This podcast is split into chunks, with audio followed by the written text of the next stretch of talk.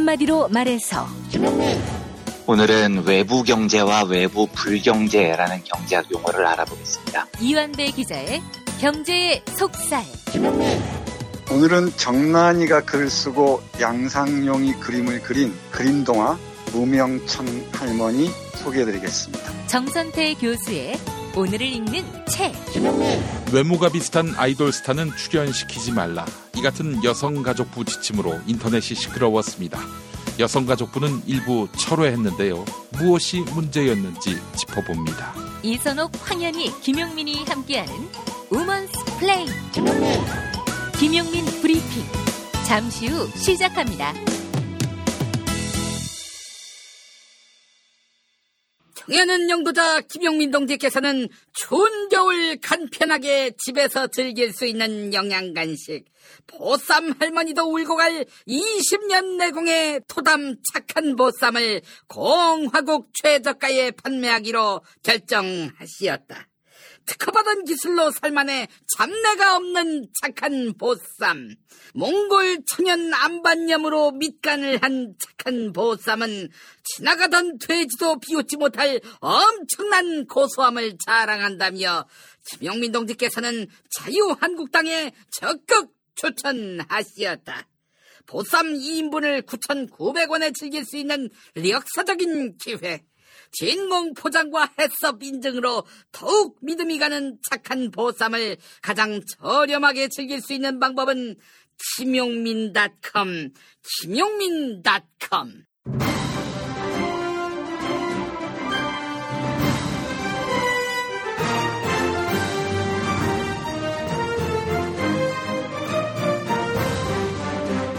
김용민 브리핑.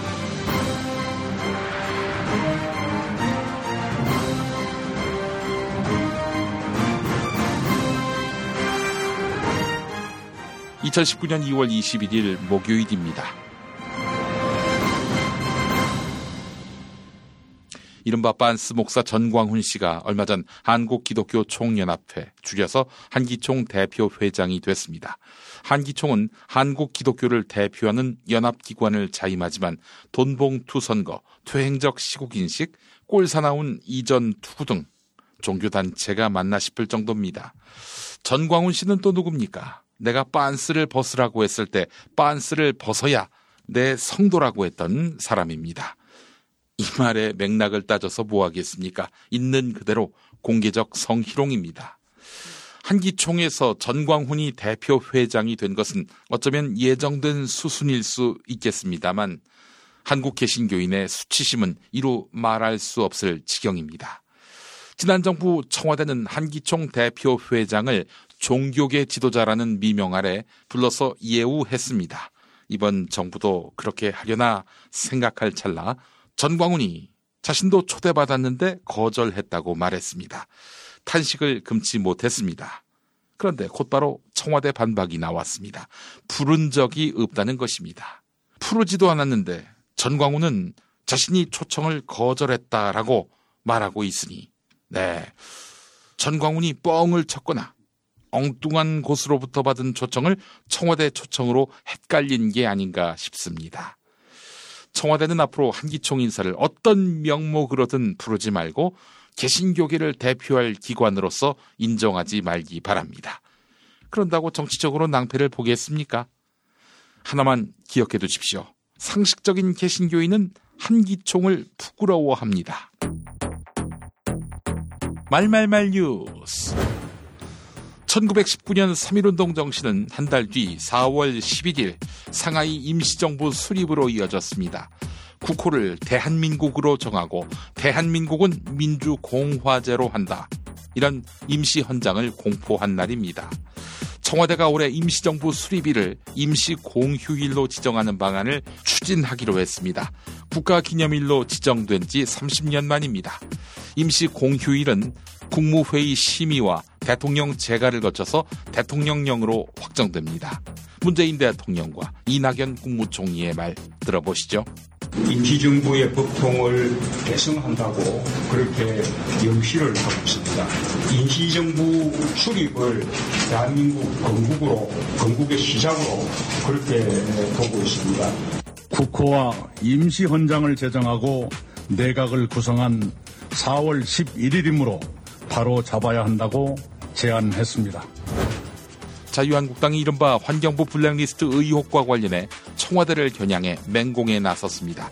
330기관 660여 명에 이른다는 김태우 전 청와대 특감반원의 말을 근거로 들며 이전 정권과 급이 다른 초대형 블랙리스트라고 주장했습니다. 나경원 원내대표입니다. 청와대의 단순 보고가 아니라 청와대의 지시에 의한 블랙리스트라는 것이 넉넉히 추단됩니다. 청와대는 즉각 반박했습니다. 김의겸 청와대 대변인은 할 말은 해야겠다며 블랙리스트라는 먹칠은 삼가달라고 밝혔습니다. 과거 정부 블랙리스트가 민간인들을 목표로 한 반면 이번 환경부 건은 공공기관 기관장 등 국민에게 봉사하는 자리로서 성격이 다르다. 과거 박근혜 정부 때 청와대에서 블랙리스트가 작성됐지만 현 정부는 그런 일을 하거나 지시한 적이 없다고 밝혔습니다. 조현아 전 대한항공 부사장과 이혼 소송 중인 남편 박모 씨가 조 전 부사장에게 폭행을 당했다며 상해 등의 혐의로 고소했습니다. 남편 박 씨는 조 전 부사장이 자신에게 폭행을 행사한 영상과 사진을 경찰에 제출했는데요. KBS가 이 자료를 남편 박 씨에게서 입수했습니다. 이거 다 보신 건 뭐야 이거? 어? 네가 딴 소리를 하니까 그렇지. 네가 딴 소리를 하니까. 네가 딴 소리를 하니까. 아니. 네가 좀 쓸데없는 소리를 하니까. 너 어떡할 거야 그러면 지금 어? 죽어! 죽어! 죽어! 죽어라! 박 씨는 고소장에서 2016년 네 차례에 걸쳐서 아내 조현아 씨에게 폭행당했다고 주장했습니다. 또 아내 조현아 씨가 자녀들을 학대했다는 내용도 고소 사실에 포함시켰습니다. 이에 조현아 씨 측은 두 사람의 혼인 관계는 남편 박 씨의 알코올과 약물 중독 문제, 아이들에 대한 무관심과 방치로 파탄된 것이라며 의혹을 전부 부인했습니다.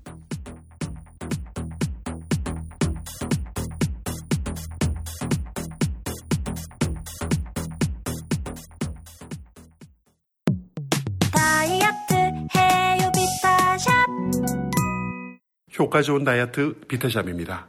지금 비타샵에서는 리뉴얼된 그린 스무디 다이어트를 한 끼 단돈 2,600원에 만날 수 있는 행사를 하고 있습니다. 식비도 적게 들고 다이어트도 할 수 있다고 많이 칭찬받고 있습니다. 지금 비타샵을 검색해 주세요. 다이어트 해요 비타샵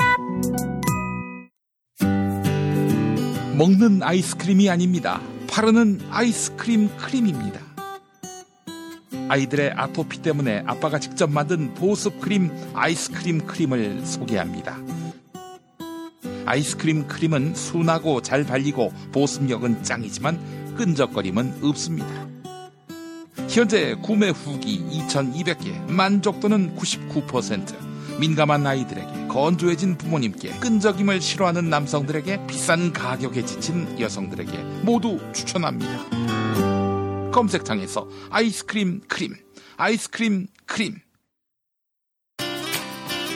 베타글루칸이 풍부해 슈퍼푸드로 사랑받는 휘디. 하지만 껄끄럽고 텁텁한 맛 때문에 휘디를 먹기는 쉽지 않습니다. 이제 발효 기술의 명가 마마스 팜이 만든 미인을 만나보세요. 휘디의 쌀룬, 율무, 홍천잣을 발효시켜 맛과 영양을 동시에 잡았습니다. 한림대학교의 산학연 과제로 선정된 미인. 장 건강은 기본, 항산화, 항비만, 항변비 등 귀리의 놀라운 효능을 직접 경험하세요. 검색창에 마마스팜 미.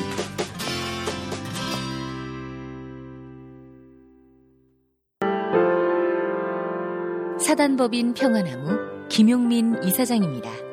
기독교의 가짜 뉴스는 심각한 사회적 문제입니다.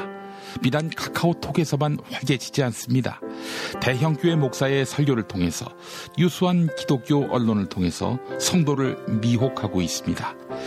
2020년에 총선이 있지요. 개신교의 부당한 정치 개입 평화나무가 맡겠습니다. 사단법인 평화나무 후원회원으로 함께해 주세요. 로고시안.com logosian.com 로고시안.com으로 후원 회원에 가입해 주시기 바랍니다. 평화나무 진실을 지키는 힘이 되겠습니다.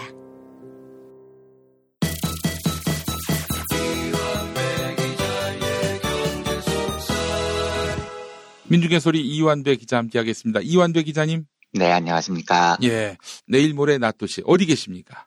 네, 부산 부전역 근처에 있는 부산 적십자회관에서 북콘서트로 부산 시민분들을 만나뵐 예정입니다. 아, 그래요. 네. 자, 아주 귀한 행사입니다. 이 행사에 함께 하시는 분이 있죠? 예, 김용민 PD님이라고요. 아. 굉장히 빅뉴스인데 세상에. 우리나라를 대표하는 방송인 아이고. 당분간 한국 방송계를 이끌어가 네. 예. 손석기 김용민 투톱 체제라고 불리는 아이고. 김용민 PD님께서 예, 같이 참가를 해주십니다. 아니, 일강 일중 아닙니까? 일강 김용민 일중 손석희. 대충 2018년 3분기부터 그렇게 바뀌었다고 봐야죠. 네. 자, 원래는 양강 체제였는데 투톱 체제였는데 그것도 2018년 3분기부터 넘어갔다고 보더라고요. 예. 전문가들은요. 네. 감사합니다. 자, 아, 이번에 에, 안 오시는 분들은 조경태 개로 알겠습니다. 조경태 개로 알도록 하겠습니다. 자, 그렇습니다. 어, 토요일 낮 2시 부산 적십자 회관 대강당 네. 부전역에서 가깝습니다. 어, 이완대 기자님의 북콘서트 김용민이가 꼽사리로 함께합니다. 여러분 많이 참여해 주시기 네, 바랍니다. 많이들 와주십시오. 네. 부산, 울산, 경남 지역에 계신 우리 애청자분들 많이 만났으면 좋겠습니다. 네. 자, 오늘 어떤 얘기 해 볼까요? 예, 오늘은 외부 경제와 외부 불경제라는 경제학 용어를 알아보려고 합니다. 그 전에 자유당 뉴스 하나만 보고 가겠습니다. 예. 아, 3일 전이었던 18일에 자유한국당 당대표 최고위원 선거 대구 경북 연설회가 있었던 모양이죠. 예. 어, 그 다음날 김영민 PD님께서 브리핑에서 영상을 보여주시던데 예. 영상을 보시면서 한심하다는 듯이 피식 웃고 계셨던 김 PD님 표정이 눈에 선합니다. 저희가 보통 그 라이브 방송을 마치고 전화 녹음을 해요. 그래서 네. 저도 그 라이브를 항상 보는데 김준교라는 사람이 음. 청년 목세 최고위원 후보인 모양이죠. 그런데 이 인간이 엄청난 헛소리를 시전했습니다. 예. 얘는 지금 나라를 팔아먹고 있다. 음. 북한 김정은 정권의 노예로 팔아먹으려는 짐승만도 못한 저 정부 주사파 정권과 문재인 민족 반역자. 저딴 게 무슨 대통령. 예. 종북 문재인을 탄핵하자. 뭐 이런 소리를 한참 했습니다. 예. 아, 이 사람 전력이 참 재미있던데요. 음. 어, 서울과학고와 카이스트 산업공학과를 나왔습니다. 어. 그래서 제가 매번 강조하지만 예. 명문대 위주의 우리나라 교육과 입시 제도는 절대로 좋은 인재를 선별해내지 못합니다. 음. 이런 또라이가 명문대를 가잖아요. 음. 교육이 지덕체의 총체를 가르치는 현장이어야 하는데 정작 명문대란 놈들 보면 지덕체는 고사하고 지랄체가 돼 있는 거죠. 음. 예, 김준교는 우리 교육이 심각하게 변해야 한다는 살아 숨쉬는 증거인 겁니다. 이 인간이 2011년 SBS 예능 프로그램 짝이라는 방송의 모태솔로 특집에 나왔답니다. 예, 예. 여기에 남자 3호였다는데 음. 여자 6호한테 적극적으로 접근을 하다가 돈을 벌어서 미술학원을 차려주겠다라고 했대요. 어. 예, 멘트 참 저렴하지 않습니까? 그리고 여자분에게 우리 집에 전세로 살지 않겠냐고 했대요. 여자분이 당연히 싫어하죠. 싫은 내색을 하니까 돌변을 해서 여자에게 시간 쓰는 게 아깝다. 음. 연애를 하지 않아야 할 이유를 100만 가지 정도는 될 수 있다. 이런 헛소리를 방송에 했답니다. 음. 논란이 커지니까 이 인간이 짝 인터넷 카페에 예. 대국민적 광고를 올렸답니다. 네.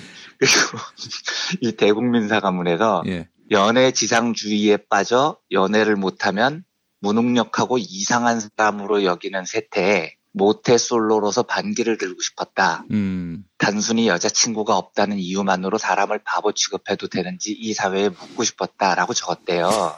당연히 여자친구가 없다는 이유만으로 사람을 바보 취급하면 안 됩니다. 흠. 그냥 네가 바보였기 때문에 바보 취급을 한 거죠. 아, 우리는 너 여자친구 있는지 없는지 관심도 없어요. 음. 대국민 사과문 같은 소리하고 자빠진 네가 바보라서 바보 취급을 하는 겁니다. 이 인간이 2008년에는 자유선진당 후보로 서울 광진구 갑에 출마를 했답니다. 음. 근데 이때 공약이 광진구 어린이들을 100% 서울대로 보내겠다라는 거였대요. 그런데 서울대 정원이 3,000명 좀 넘거든요. 예. 근데 당시 광진구 초등학교 학년당 인구가 4천 명 정도 됐답니다. 그러니까 3천 명 정원인 학교에 4천 명을 어떻게 다 보낸다는 겁니까? 음. 그러니까 공약이 허황되고 말고 떠나서 산수가 안 되는 거죠, 얘는요. 예. 이 사람이 주로 학원가에서 수학 강사를 했다는데 책도 몇 권 썼더라고요. 예. 그중 제목이 학원은 사기다라는 게 있어요. 아, 예. 항상 이렇게 좀 자극적인 표현을 써서 이목을 끌려 그렇죠. 하는 거. 이거 뭐 굉장히 필살기네요, 이 사람의. 그렇죠. 그런데 지가 학원 강사를 하면서 예. 음. 학원은 사기라고 주장을 참 신선한 인간입니다. 아니, 예전에 책- 그 MB 때 그 통일부 장관 하려던 남종 네. 씨는 통일은, 통일은 없다라는 책을 쓴 사람 아닙니까? 네. 그 미친 놈들이죠. 그런데 그 책 부제가 수학 못하면 절대 좋은 학교 못 간답니다. 음. 근데 그런 놈이 3천명 정원인 학교에 4천명을 합격시키겠다고 공약을 해요. 얘는 수학이 문제가 아니라 산수가 문제인 놈이죠. 가장 최근에 쓴 책이 2010년에 낸 그래서 공부하고 그래도 공부한다라는 책이 있습니다. 여기 보면 얘는 자기가 공부를 잘했다는 걸 너무 자랑스러워해요. 아. 그래서 뭐 목차에 보면 전교 2등이 억울했다 뭐 이런 대목도 있습니다. 그러니까 항상 전교 1등을 했어야 되는데 그리고 하여튼 이 목차만 봐도 느껴집니다. 자기가 전교 1, 2등 했다는 것을 지 얼마나 자랑스러워하는지요. 음. 뭐 어쩌라고요, 그랬어요. 어쩌라고요. 예? 아, 그래, 너 공부 잘했다. 어쩌라고요. 쭉이 목차만 봐도 누가 보면 하버드 나온 줄 알겠습니다. 뭐 어쩌라는 거예요, 도대체. 예? 아유, 참 한심한 인간이죠. 예. 네, 자유당도 이걸로 매우 골머리를 앓는 모양입니다. 예. 이완구 같은 사람이 라디오에 나와서 김준교 발언을 대단히 잘못된 표현이고 음. 당의 해로운 정도가 아니라 기본적으로 민주주의 질서에 위배되는 행위라고 비판을 했다는데 하여튼 저쪽 보면 요즘 참 재미집니다. 음. 근데 뭐 제정신이 아닌 자의 헛소리는 이 정도로 마치고요. 네. 오늘의 주제인 외부 경제와 외부 불경제로 돌아오겠습니다. 주류 경제학은 오랫동안 시장이 모든 것을 해결해 준다고 주장을 했습니다. 음. 수요와 공급에 의해서 보이지 않는 손인 가격이 짜잔 하고 모든 것을 다 알맞게 조율해 준다는 거죠. 예. 그런데 상식적으로 그럴 리가 없잖아요. 그래서 주류 경제학 내부에서도 시장 만능론에 어떤 문제가 있는지를 살핍니다. 그러면서 나온 이론이 외부 경제와 외부 불경제라는 겁니다. 음. 그러니까 이건 경제학 교과서에 대문짝만하게 나와 있는 주류 경제학의 기초 이론이라는 뜻이죠. 예. 외부 경제란 건 시장에서 활동하는 사람들이 본인의 의도와 무관하게 다른 사람들에게 영향을 미치는 것을 말합니다. 근데 요 영향이 긍정적이면 외부 경제라고 부르고요. 부정적이면 외부 불경제라고 부릅니다. 조금 어렵죠. 쉽게 풀어가 보겠습니다. 제가 아까 주류 경제학에서는 시장 만능론이 있다고 말씀드렸잖아요. 예. 시장 만능론에서 가격은 신의 위치에 있는 겁니다. 음. 예를 들어서 독감 예방 접종을 시장에 맡겨 놓으면 예방 주사 한 대 맞는 가격이 형성이 됩니다. 예. 예방 주사를 맞을 사람들이 수요자고 주사를 놔주는 병원이 공급자죠. 이때 주사 한 방의 가격은 수요와 공급에 의해서 시장에서 결정이 됩니다. 그리고 이렇게 결정된 가격은 사회적으로 완벽하게 효율적이어야 합니다. 주류 음. 경제학에 따르면요. 예, 예, 예. 독감 주사 한 방이 3만 원으로 결정이 됐습니다. 예. 이러면 사람들은 독감 예방 주사를 맞을 때 만족을 먼저 계산합니다. 음. 요거 맞으면 독감에 걸릴 리가 없다는 마음의 안정도 얻고 음. 독감에 안 걸려서 건강하게 겨울을 보낼 수 있어. 만족을 딱 계산한 다음에요. 만족 총액이 3만 원이 넘으면 3만 원을 내고 주사를 맞는 겁니다. 반면에 그 만족이 3만 원이 안 되는 사람은 3만 원을 아끼고 주사를 안 맞는 거죠. 음. 그런데 이걸 개인의 눈으로만 보지 말고 사회 전체의 눈으로 보면 상황이 달라집니다. 개인이 독감 예방 주사를 맞으면 본인 혼자 독감 안 걸리고 행복하게 사는 건데 이런 효과만 있는 게 아닙니다. 의외로 새로운 효과를 만들어냅니다. 독감 안 걸리는 사람들이 많아질수록 독감이 전염될 확률이 줄어드는 겁니다. 음. 그렇잖아요. 독감이라는 게 걸린 사람이 많을수록 더 많이 전염되는 거니까 독감 예방 주사가 확산될수록 사회적으로 독감이 퍼질 확률이 뚝뚝 떨어지죠. 예. 그러니까 10명이 맞으면 10명만 건강한 게 아니라 전염을 줄여서 20명, 30명이 건강해질 수가 있는 겁니다. 그래서 독감 예방 주사를 맞으면 결과적으로 사회를 건강하게 만드는데 기여를 하는데 물론 그게 본인의 의도는 아닙니다. 예방 주사 맞으면서 나는 이웃의 건강을 위해서 독감 예방 주사를 맞고야 말겠어. 이런 사람은 없는 거거든요. 하지만 본인의 의도와 무관하게 주사를 맞으면 사회에 좋은 영향을 끼치죠. 이걸 경제학에서는 외부 경제라고 부릅니다. 음. 그래서 이 문제는 시장에 맡겨두면 안 되는 겁니다. 독감 예방 주사는 시장이 결정한 양보다 더 많이 팔리는 게 효율적인 겁니다. 시장의 상품을 효율적으로 분배하는데 실패하는 거죠. 그럼 어떻게 해야 될까요? 외부 경제가 있는 상품은 시장이 아니라 정부가 분배를 담당해야 됩니다.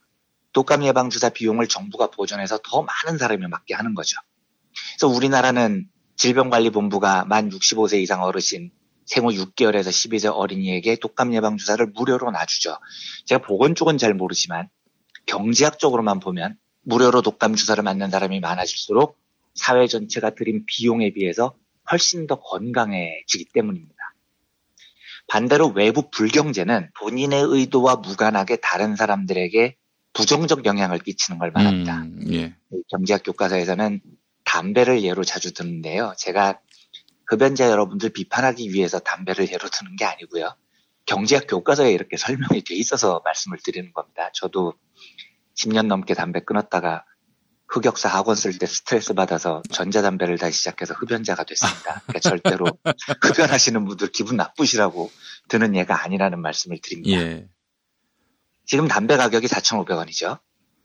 경제학에 따르면 이 가격은 시장에서 수요와 공급에 의해 결정된 건데 4,500원을 내고 담배를 사는 사람의 심리는 내가 담배를 피움으로써 얻는 만족도, 마음의 안식, 도파민의 분비, 요거 하고요. 드는 비용 4,500원하고 비교를 해보는 겁니다. 음. 건강 악화 이런 것도 다 고려를 하죠. 그래서 만족이 비용보다 크다고 판단이 됐을 때 담배를 사서 피우는 겁니다. 그런데 흡연자가 늘어나면 본인 돈만 들고 본인 건강만 나빠지는 게 아니라는 게 경제학의 설명입니다. 음. 담배 연기 때문에 간접 흡연 피해자가 생기잖아요. 근데 물론 담배 피는 사람이 그걸 의도했을 리가 없죠. 내가 담배 피우면서 나는 주변 사람들의 건강을 반드시 해치고야 말겠어. 이렇게 피우는 사람은 없는 거거든요. 음. 하지만 본인 의도와 달리 담배를 피우면 간접 흡연으로 국민 건강에 나쁜 영향을 미칩니다. 이걸 외부 불경제라고 부릅니다. 음. 담배는 독감 예방 주사와 달리 시장에서 형성된 양보다 덜 팔려야 사회가 얻는 이익이 커진다는 거죠. 아무래도요. 예. 네, 이거 역시 시장이 효율적인 분배에 실패를 한 겁니다. 그래서 외부 불경제가 생기는 경우 이때에도 국가가 개입을 해야 됩니다. 아까 외부 경제는 국가가 나서서 장려해야 한다, 한다 고 말씀드렸죠. 음. 외부 불경제는 국가가 인위적으로 개입해서 막아야 됩니다. 금연구역 설정하고요. 금연구역 아닌 곳에서 담배 피면 벌금 때리고 음. 담배 피는 걸 자꾸 불편하게 하는 거죠. 이유가 이런 겁니다. 그러면 자유당 김준교 씨 멍멍이 소리로 다시 돌아오겠습니다. 제가 월요일에도 비슷한 이야기를 드렸지만 김준교가 저런 헛소리를 하는 건 매우 경제적인 행동일 겁니다. 만족과 비용을 다 계산했을 거예요. 김준교가 얻는 건 10만 가스통 부대의 지지, 그리고 인지도 상승이겠죠. 반면에 김준교가 잃는 것은 또라이라는 이미지일 겁니다. 근데 계산을 다 해보니까 또라이 소리 듣더라도 가스통 부대의 지지를 얻고 명성 올리는 게 유리하다고 판단을 한 겁니다. 그래서 저 짓을 했겠죠. 그런데 본인의 의도와 무관하게 김준규의 발언은 심각한 외부 불경제를 유발합니다. 아주 좁게 자유당 입장에서 보면 음. 당 지지도가 우선 떨어지죠. 오죽했으면 이완구까지 나서서 말리겠습니까? 물론 김준규가 그걸 의도한 건 아닙니다. 설마 저 멍멍이 소리를 하면서 내 목적은 자유당의 지지도를 떨어뜨리는 거야. 민주 진보 진영의 집권을 위해서 내가 여기서 엑스맨 짓을 하겠어. 이런 건 아니잖아요. 그렇죠. 네, 하지만 김준교는 자기의 이익을 추구했을 뿐인데 의도치 않게 당에 나쁜 영향을 끼칩니다. 이건 과거 김용민 PD님이 자유당 입당 추진했던 것과는 전혀 다른 문제입니다. 김 PD님 입당이 만약에 허락됐으면 자유당 똑같이 개판됐겠죠. 김 PD님은 강남에 후보 출마 선언한 다음에 강남역 한복에 핵발전소 유치 공약 하셨을 거잖아요. 혐오 시설은 조선일보 방신의 집 뒷마당에 설치하겠다고 공약하셨을 거고요. 이러면 자유당에서 저 새끼를 죽여 살려 난리를 칠 거고 그게 이슈가 되고 자유당의 위선이 다 까발려지고 개판되는 겁니다. 하지만 이건 외부 불경제가 아니에요. 음. 왜냐하면 그건 김 PD님이 노린 거기 때문에 그렇습니다.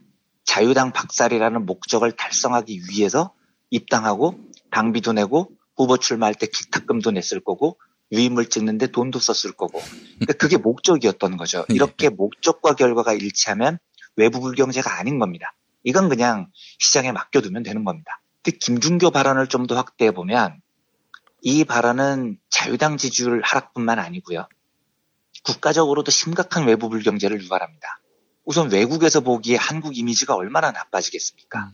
저 나라는 민주주의 절차도 없고 기본 매너도 없고 정치 후진국이라는 안 좋은 이미지가 엄청나게 확산될 겁니다. 예. 무엇보다 국민들 기분이 더러워지잖아요. 이게 맞습니다. 얼마나 경제적으로 안 좋습니까? 무지막지한 외부 불경제가 발생을 한 거죠. 그런데 경제학 교과서에서는 외부 불경제가 시장의 실패라고 단언을 합니다. 외부 불경제는 시장에서 자유롭게 거래가 되면 안 되는 겁니다. 정부나 공공이 개입해서 제압을 해야 되는 겁니다. 그러면 경제학에 따르면 김준교를 어떻게 처리해야 되느냐? 음. 다시는 정치를 못하도록 공공의 힘으로 박살을 내야 됩니다. 음. 시장주의자들은 저런 헛소리에도 결국 자기 손해기 때문에 자연스럽게 정치판에서 퇴출될 거야.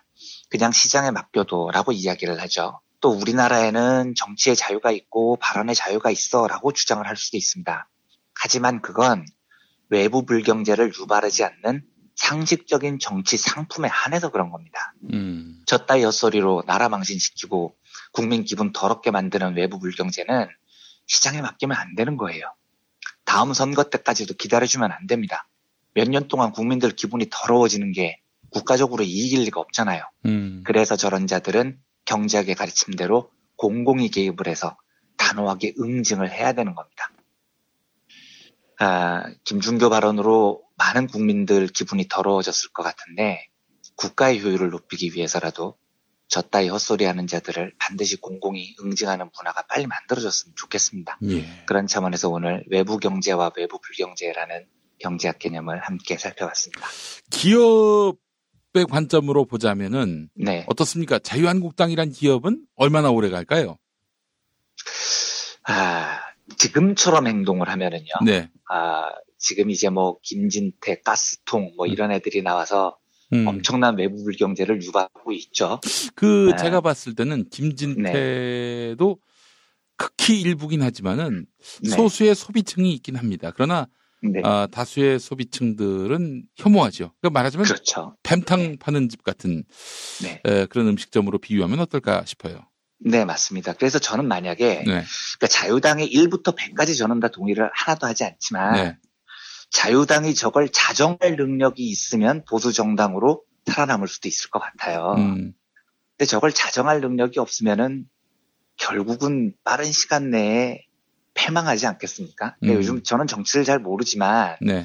저런 외부 불경제를 뿜뿜하고 뿜어내는 정부 그 정당은 음, 어 떤 형태로건 공공의 제어를 결국 받게 될 것 같습니다. 음. 그래서 사실은 진보 진영에는 꽤 큰 기회이기도 하지 않을까요?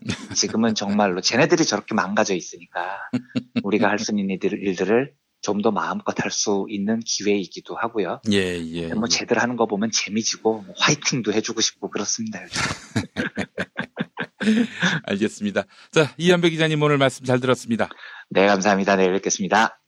민중의 소리 후원 전화 1661-0451 1661-0451 불의한 자본과 권력 앞에 무릎 꿇지 않겠습니다.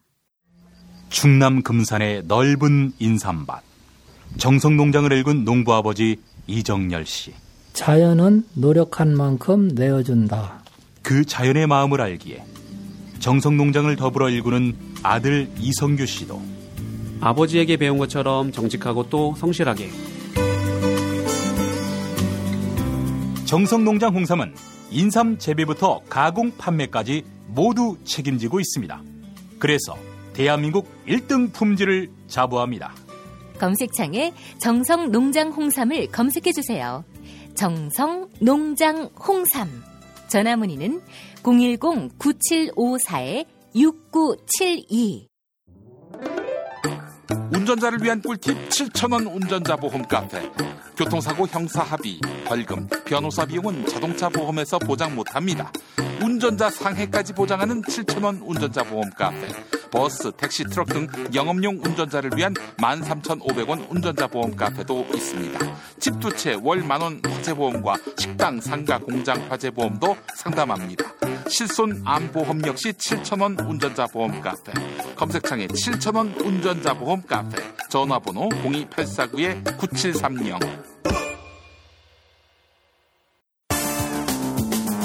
오늘을 읽는 책 문학평론가인 국민대학교 국문학과 정선태 교수와 함께합니다. 국민대학교 한국어문학부 국어국문 전공 정선태 교수님 함께하겠습니다. 교수님. 네, 안녕하세요. 네, 교수님 어제 졸업식이었다고 들었습니다. 네, 그래요. 졸업식이었습니다. 이제 곧 또 입학식이 있을 텐데 입학식에 재수 없이 들어오는 재수 없이 들어오는 네, 하여튼 어 재수 삼수하지 않고 바로 들어오는 이른바 현역 몇 년생입니까? 아, 그 재수 없이 들어온다는 얘기를 에, 에, 표현을 그때 쓰는 건가요? 몰랐어요. 예, 예, 예. 아, 그렇군요. 예. 이제 재수 없이 들어오는 친구들이 2000년생들이죠. 아, 2000년생이요. 우리 오늘 이제 녹음 끝나고 예. 신입생 오리엔테이션을 가야 되는데 아, 아, 뭐 어제 함께 그 근무하는 선생님들하고 식사를 하는데 음. 작년에 대학 들어온 학생들 그러니까 아. 28학번이죠. 예, 예. 그 친구들이 1999년생이랍니다. 음. 아, 그리고 이번에 들어오는 학생들은, 신입생들은 2000년생이고, 예. 그러니까 그런데 28학번들이, 그러니까 1999년생들이 이렇게 얘기한대요. 예. 니들이 20세기를 알아? 아이고, 참. 그러네요. 어떻게 이렇게 세월이 가버렸어. 아이고, 참. 아니, 2000년 하면은 그때, 음. 아, 저도 한창 연애할 때인데, 그때 만약 결혼하고 애를 낳았으면 이번에 대학 들어가는 거 아닙니까? 음, 늦었어요. 예. 아, 이거 참. 제가 또, 어, 이 첫애가 2007년생인데요. 아. 2006년생 그 누나들이 예, 어디 가서 어, 이런 질문을 받았나 봐요. 어, 음. 2002년 월드컵을 아느냐. 예, 그랬더니 2006년생 어린이들이 여자 어린이들이 하는 얘기가 아, 역사책에서 봤어요. 아이고 참. 아, 근데 요즘은 정말 빨리 변해요. 네. 어, 우리 때보다 훨씬 빨리 변하는 것 같습니다. 예. 그래서 3, 4년만 차이 나도 뭐 깍듯하고요. 예. 아, 그리고 세대 차이를 이렇게 금방 느끼나 봐요. 아. 그 시간의 그 속도가 음. 훨씬 빨라졌다는 그 느낌을 지울 수가 없어요. 네. 아이고 참. 그러니까 저는 뭐가 되겠습니까? 이제 거의 할아버지 급이 돼버렸습니다. 아, 예. 아유, 교수님, 정말, 아, 훅 가는 것 같습니다, 인생이. 네. 예. 맞아요. 금방 갑니다. 세월 참 빨라요. 예, 예. 자, 교수님, 오늘 어떤 책 소개해 주시겠습니까? 이렇게 세월이 참 빠른데 예. 이 헛소리 나고 다니는 새끼들 보면은 아, 참 글쎄 말이에요. 속에 열불이 납니다. 예. 나도 이한배 기자처럼 막 한번 내뵙고 싶은데. 아이, 그, 교수님. 우리 이한배 영역 기자 영역이어서 제가 침범하면 안 될 것 같아요. 아유, 그, 그, 저, 그는 저기, 뭐야. 교수님, 그 사회적 위신도 있고 그러신데, 아이고, 저. 무슨 사회적 위신입니까?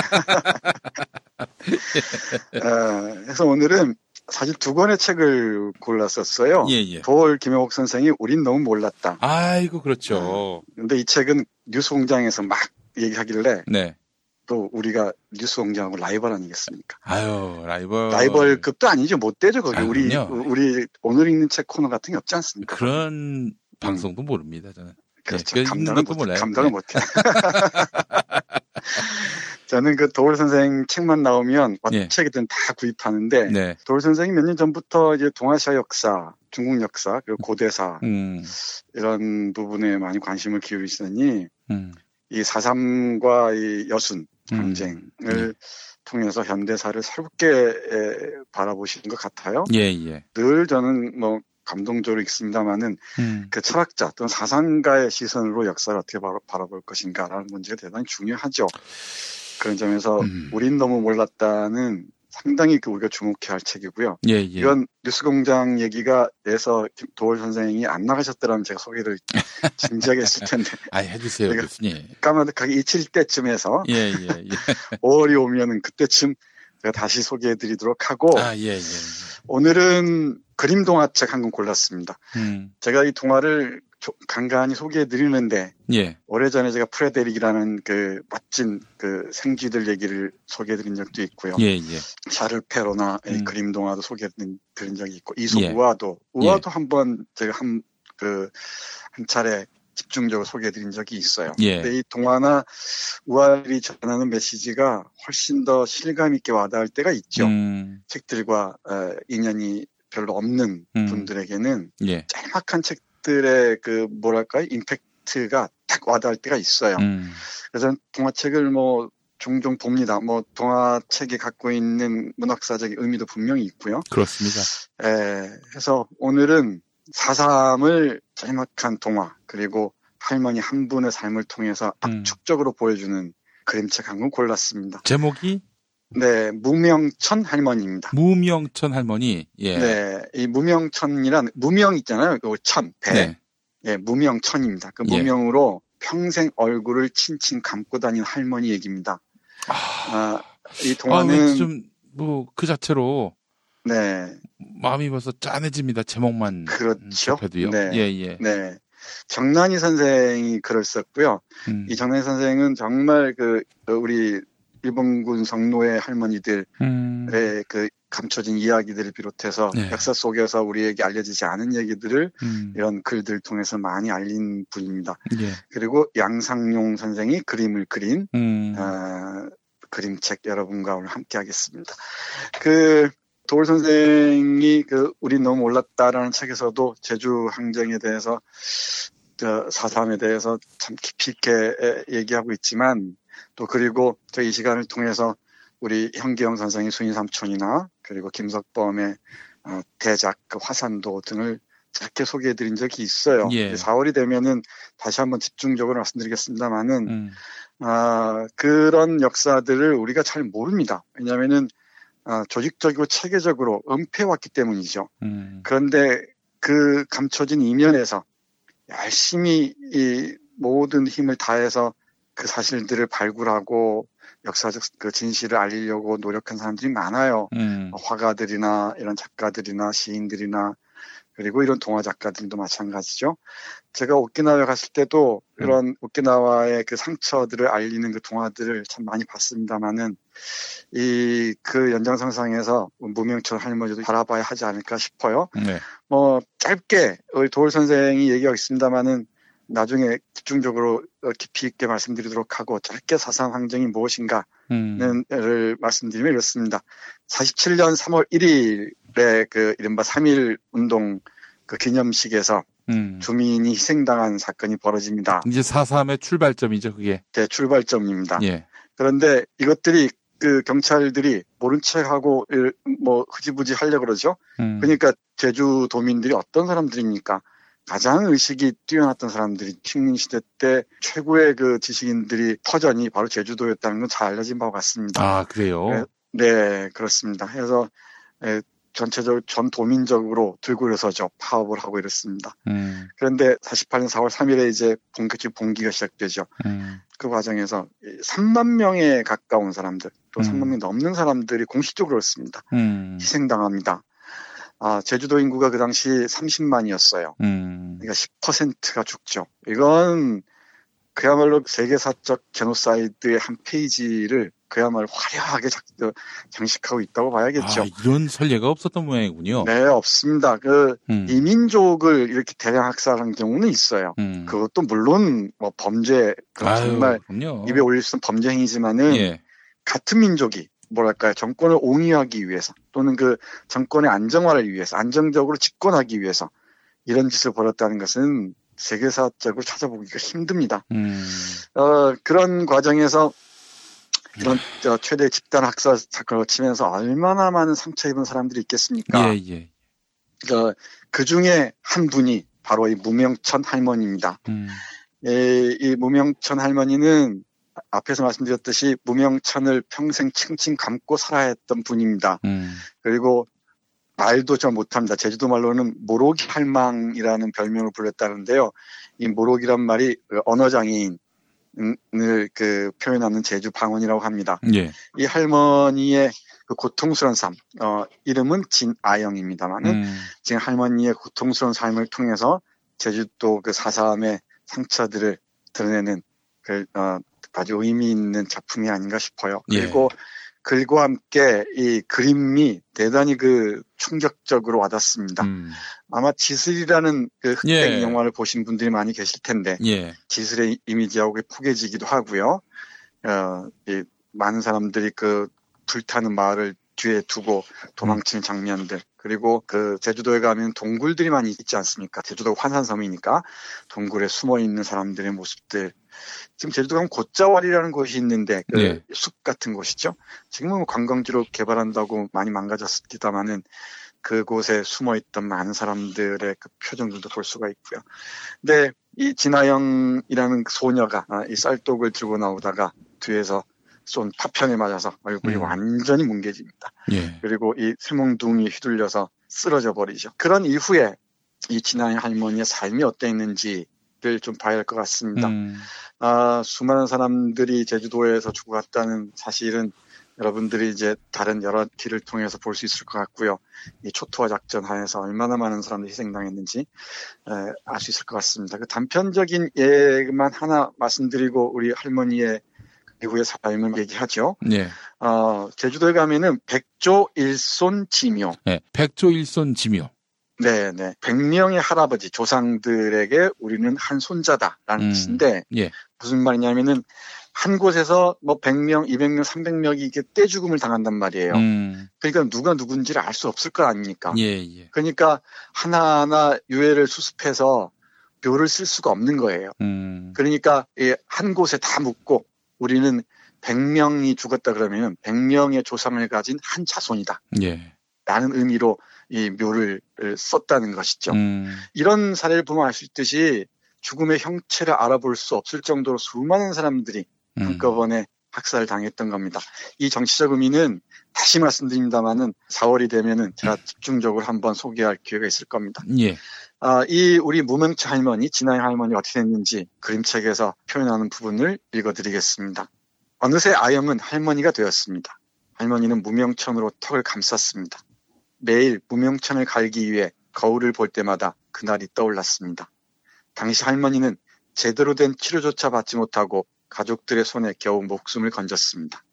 으깨져 잃어버린 턱처럼 할머니의 삶도 총탄에 으깨져 버렸습니다. 이런 진아영 할머니와 같은 삶이 어디 한둘이겠습니까?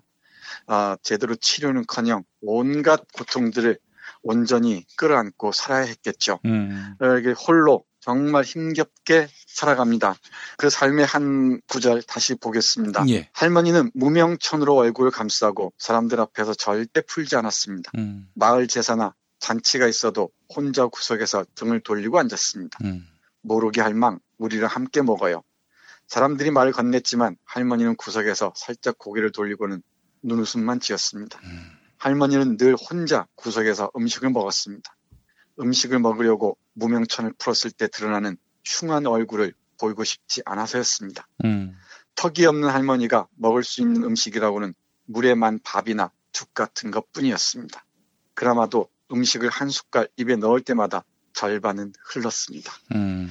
그러니까 사람들과의 관계가 어땠겠습니까? 이런 그 힘겹고 고통스러운 삶을 살아온 이 진아영 할머니, 우리의 무명천 할머니야말로 이 제주도의 아픈 얼굴이겠죠. 음. 아, 그분들의 모습을 우리가 발견하고 직시하고 그리고 그걸 치유할 수 있는 방법을 모색하는 게 우리 후손들의 몫이 아니겠습니까? 예.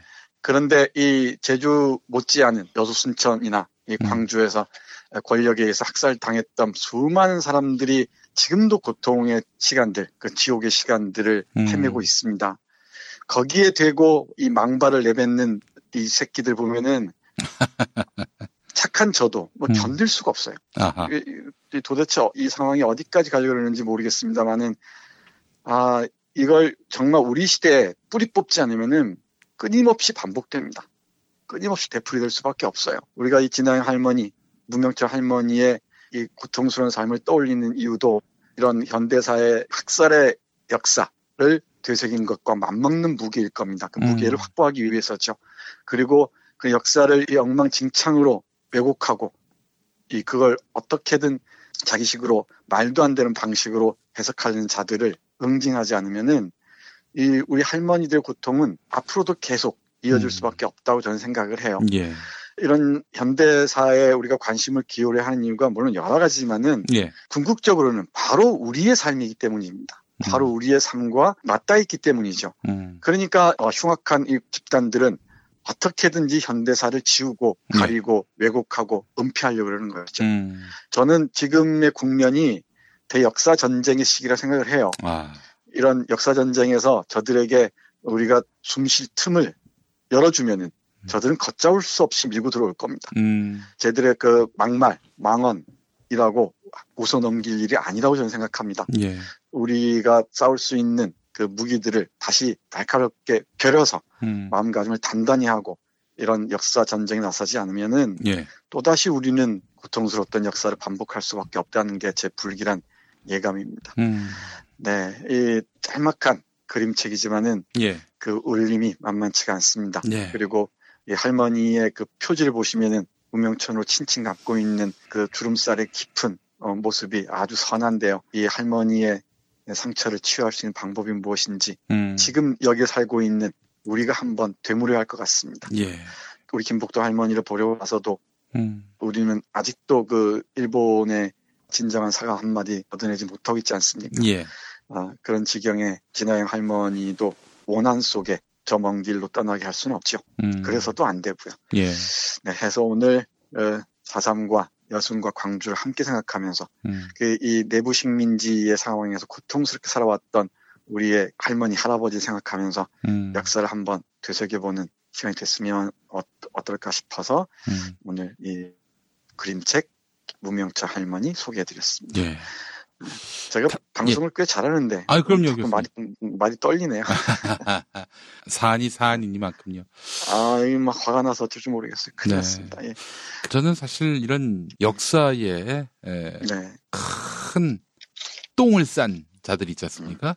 아, 똥, 똥 모독하지 마십시오. 아. 예, 예, 예. 똥은 또 유익하죠. 예. 네. 예. 똥이 얼마나 그 유익한 걸음인지 음. 잘 모를 겁니다. 저는 똥을 모독하면 안 됩니다. 그런 욕, 정말 그 폐기장에서 음. 썩어가는 자들이 음. 그, 그 악취를 풍기는 자들이 네. 어떻게든지 기어 나와서 음. 역사를 뒤집어 풀려고 몸부림치는 음. 그런 형국이라고 봐야, 봐야겠죠. 네. 그 저는 그걸 보면서 참 어리석은 자들이다라고 생각하는 것이 뭐냐면은 이렇게 해서 사람을 학살하고 어? 네. 역사의 그런 어, 이런 깊은 상처 음. 어, 이런 것들을 은닉하고 그 음. 입 막고 그리고 못 보게 한다고 한들 이게 없어지냐 이거예요. 결국은 아, 또 이거- 나중에 음. 이 같은 문학 작품을 통해서 이런저런 또 역사를 기념하는 에, 그런 문화예술 컨텐츠를 통해서 계속 음. 기억되고 기념될 텐데 그래서 네. 끊임없이 자기의 이름이 오명이 될 텐데 네. 아니 이런 건 생각을 못하냐 이거죠.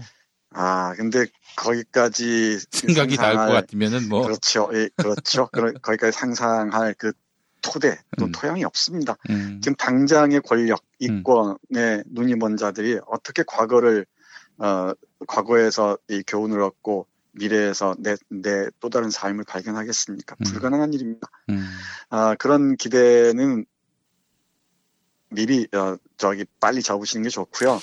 해서 음. 말씀 나온 김에 얘기입니다만은, 어, 우리 김 PD가 하는 평화나무가 대단히 중요하다고 생각해요. 그 역할이 중요하다고 생각합니다. 브리핑에서도 뭐 여러 차례 얘기하시던데, 이, 우리 그 가짜 뉴스, 역사를 왜곡하는 그 뉴스의 진원이 대형 교회 아닙니까? 그렇습니다. 저 사람들을 종교의 그 울타리 가둬놓고 음. 그냥 내버려 두는 순간 정말 그 뭐랄까요 전염병처럼 번, 번질 겁니다. 그걸, 그걸 차단하는 역할이 막중한 역할이 나는 김 PD에게 있다 생각하고 음. 어, 아주 적극적으로 응- 응원할 생각입니다. 그래서 그 감사합니다, 후원하려고 들어가야 되는데 아직 못 들어갔어요. 아이고, 아이고. 어, 음, 내, 내일 모레 들어가서 예. 후원자로 예. 어, 동참하겠습니다. 감사합니다, 그리고 교수님. 옆에서 응원하겠습니다. 교수님, 제가 네. 기회가 되면은 한번 이런 논문을 써보고 싶은데요. 왜? 아, 논문 쓰지 말고 그냥 이런 거 하세요. 예? 이게 아, 예. 훨씬 낫습니다. 알겠습니다. 아니 근데 저 논문 주제로도 좀 굉장히 의미가 있지 않을까 싶어서 음. 교수님께 한번 좀 컨설팅을 구하고 싶은데 이게 저 개신교나 아, 이런 쪽에서 가짜 뉴스가 번성하는 이유를 신학적으로 한번 규명해 볼 필요가 있지 않겠는가 생각을 아. 해봤는데 네. 이 개신교는 사실 축자 영감설 음. 이런 게 있지 않습니까? 성경을 네. 네. 뭐 네. 맥락도 무시하고 뭐 네. 이런 어 고고학적 그 철학적 이, 이것도 역사학적 이런 그런 토대를 부정하고 있는 그대로 믿어버리니까 네. 이게 역사적 사실이 아님에도 불구하고 성경에 적혀 있다는 이유만으로 맹목적으로 믿어버리는 네. 결국에는 성- 요즘에는 음. 성서 대신 목사의 말이 또 성서를 대체하지 않습니까? 그러니까 음. 목사가 거짓말하면 있는 그대로 또 믿어요. 그러게요. 이런 그러니까 이른바- 것들이 하나의 그 배경이 되지 않을까. 이걸 한번 좀 가제로 삼고 어, 연구를 해봤으면 좋겠다는 마음이 들었습니다. 아, 네, 저는 우리 김 PD 연구보다 예. 저널리스트의 길로 가는 게 음. 낫다고 생각하는 쪽인데 예, 예. 이른바 그 축자 영감이나 성경 무오류설이라고 얘기하잖아요. 이게 말이죠. 이게 무슨 저기 음. 많은 분들이 잘못 알고 있는데 이게 무슨 성서가 쓰여지던 음. 시절에도 이게 통용됐던 게 아니라 18세기, 19세기 와서 하도 음. 그렇죠. 저쪽에서 그 성서에 대해서 고등 비평하고 그러니까 이제 거기에 대한 반작용으로서 음. 어, 나온 거거든요. 보수가 이제 네. 결집하기 위한 목적으로 그렇게 해서 아, 성경은 1.1억도 오류가 없다라는 음. 이런 논리로 또 그 대동단결하기 위해서 만들어낸 음. 논리입니다. 이게 사실은. 그렇죠. 그렇게 제조된 거죠. 음. 그러니까 이 성경 무오류설을 담론이 구성된 것이죠. 이제 그런데 걱정스러운 게 예. 신학적으로 그게 접근이 가능합니까? 저는 그, 그, 그 사람들에게 신학이라는 잣대를 들이대는 게 또 신학에 대한 모독이 아닐까 싶습니다. 아, 그렇군요. 예. 예. 아, 어떨지 모르겠어요. 그래도 제가, 이게 어, 지금 뭐 맹위를 떨치고 있는 하나의 현상이니까 음. 이걸 또 간과하는 것도 아, 좀 아쉬워 보입니다. 사실. 아, 근데 저 증오와 혐오의 언어를 음. 감당할 수 어, 있는 힘을 우리가 어디서 발견해야 할지 정말 깊이 생각해야 할 거예요. 예. 그러니까 이 혐오의 혐오로 맞서거나 해- 증오의 증오로 맞서는 순간 어, 저는 그 게임은 정말 그 음. 난장판으로 네. 갈 거라 생각을 해요. 그 네. 싸움의 전략도 전략 전술이 대단히 치밀하고 음. 대단히 그, 그 교묘해야 되지 않겠나라고 음. 생각합니다만은 네. 어쩔지 모르겠습니다. 네. 알겠습니다. 아, 오늘 함께한 우리 예, 정선태 교수님 말씀 잘 들었고요. 내일 또 뵙도록 하겠습니다. 네, 고맙습니다. 탈모는 맞고 빠진 머리 나게 하는 3개월분 18,000원짜리 뿌리 깊은 샴푸 두피 영양제. 돈 많이 들고 효과 없다 포기하신 분들. 호르몬 부작용, 평생 사용 부담으로 약물 치료 거부하신 분들. 반짝이는 두피가 아니라면 100% 효과를 보장합니다. 또 하나 정수리 냄새, 비듬, 가려움, 손상된 모발에는 천연 여성 샴푸가 15,000원. 뿌리 깊은 샴푸의 모든 제품은 아기와 임산부까지 안전합니다. 1566-7871, 1566-7871. 탄핵 때문에 뭐 이야기를 전달을 하려고 해도 길을 막고 듣질 않아요. 패족 수준으로 쪼그라든 한국 보수. 회생의 길은 과연 있을까? 변화된 정치 환경, 갈 길 잃은 보수에게 새로운 희망을 제시한다. 애국 보수의 화려한 부활과 집권을 위한 본격 가이드. 김용민의 신간, 보수를 지켜라. 진중권도 투표하는 보수 정당. 광주에서도 일당이 될 수 있는 보수 정당. 젊은이들의 입당이 줄을 잇는 보수 정당. 언제까지 민주당 정의당을 부러워만 할 것인가? 부러우면 진다니까? 자유한국당 당원 김용민이 쓴 보수를 지켜라. 이김에서 나왔습니다. 서울 홍대 앞 작은 모임 공간. 알고 계시나요? 스튜디오 벙커 원. 100석 규모의 콘서트홀, 갤러리, 방송 스튜디오, 그리고 카페까지. 스튜디오 벙커원에서 아름다운 꿈이 익어갑니다. 북 콘서트, 파티, 세미나, 작은 음악회, 전시회, 유튜브 팟캐스트 녹화, 녹음까지. 여러분을 위한 공간, 스튜디오 벙커원. 문의는 네이버 블로그 영문 스튜디오 벙커원. 김용민닷컴 퀴즈. 김용민닷컴 퀴즈 정답은 김용민닷컴 자유 게시판에 올려주셔야 합니다. 먼저 선물 소개입니다. 건강한 달콤함 커브 카라멜 한 박스. 네, 100% 견과와 곡물만을 사용한 건강한 카라멜입니다. 바닐라, 땅콩, 피스타치오 등 총 7종으로 구성된 상품인데요. 커브 카라멜 기억해 주십시오. 맛있는 다이어트 비타샵 그린 스무디 한 박스. 네, 다이어트 성공을 위해서는 맛있는 대용식이 필요합니다. 비타샵 그린 스무디는 맛과 영양, 다이어트 효과를 모두 챙길 수 있는 상품입니다. 그린 스무디 기억해 주세요. 데우기만 하면 끝. 진저원 수제 편의식 3종 세트. 닭갈비, 간장 제육, 고추장 제육. 네. 완주 생강과 김포배를 갈아 넣고 100% 국내산 야채를 사용한 양념. 김포 농협에서 인증한 무항생제 돼지고기와 무항생제 닭고기를 사용해 안심하고 드실 수 있습니다. 진저원 수제 편의식 3종 세트. 기억해 주세요. 당첨자에게 이 선물 중 하나를 보내드립니다. 그리고 비정기적으로 드리는 선물입니다. 3,000평 대지에 건물 두 동을 오직 하루 한 팀에게만 서비스하는 머문 빌리지가 청취자 여러분께 이용권을 드립니다. 바베큐장과 카페, 세미나실, 대형 정원을 모두 갖춘 진짜 독채 펜션 머문 빌리지. 포털에서 머문 빌리지 검색해 주시기 바랍니다. 네, 퀴즈입니다. 청와대가 4월 11일을 임시 공휴일로 지정하는 방안을 추진하기로 했습니다. 자, 4월 11일. 이날은 무슨 날일까요? 1번. 상하이 임시정부 수립일. 2번. 윤봉길 의사 의거일. 3번. 한성 임시정부 수립일. 네. 자, 정답 아시는 분은 김용민닷컴 자유 게시판에 남겨주시기 바라겠습니다.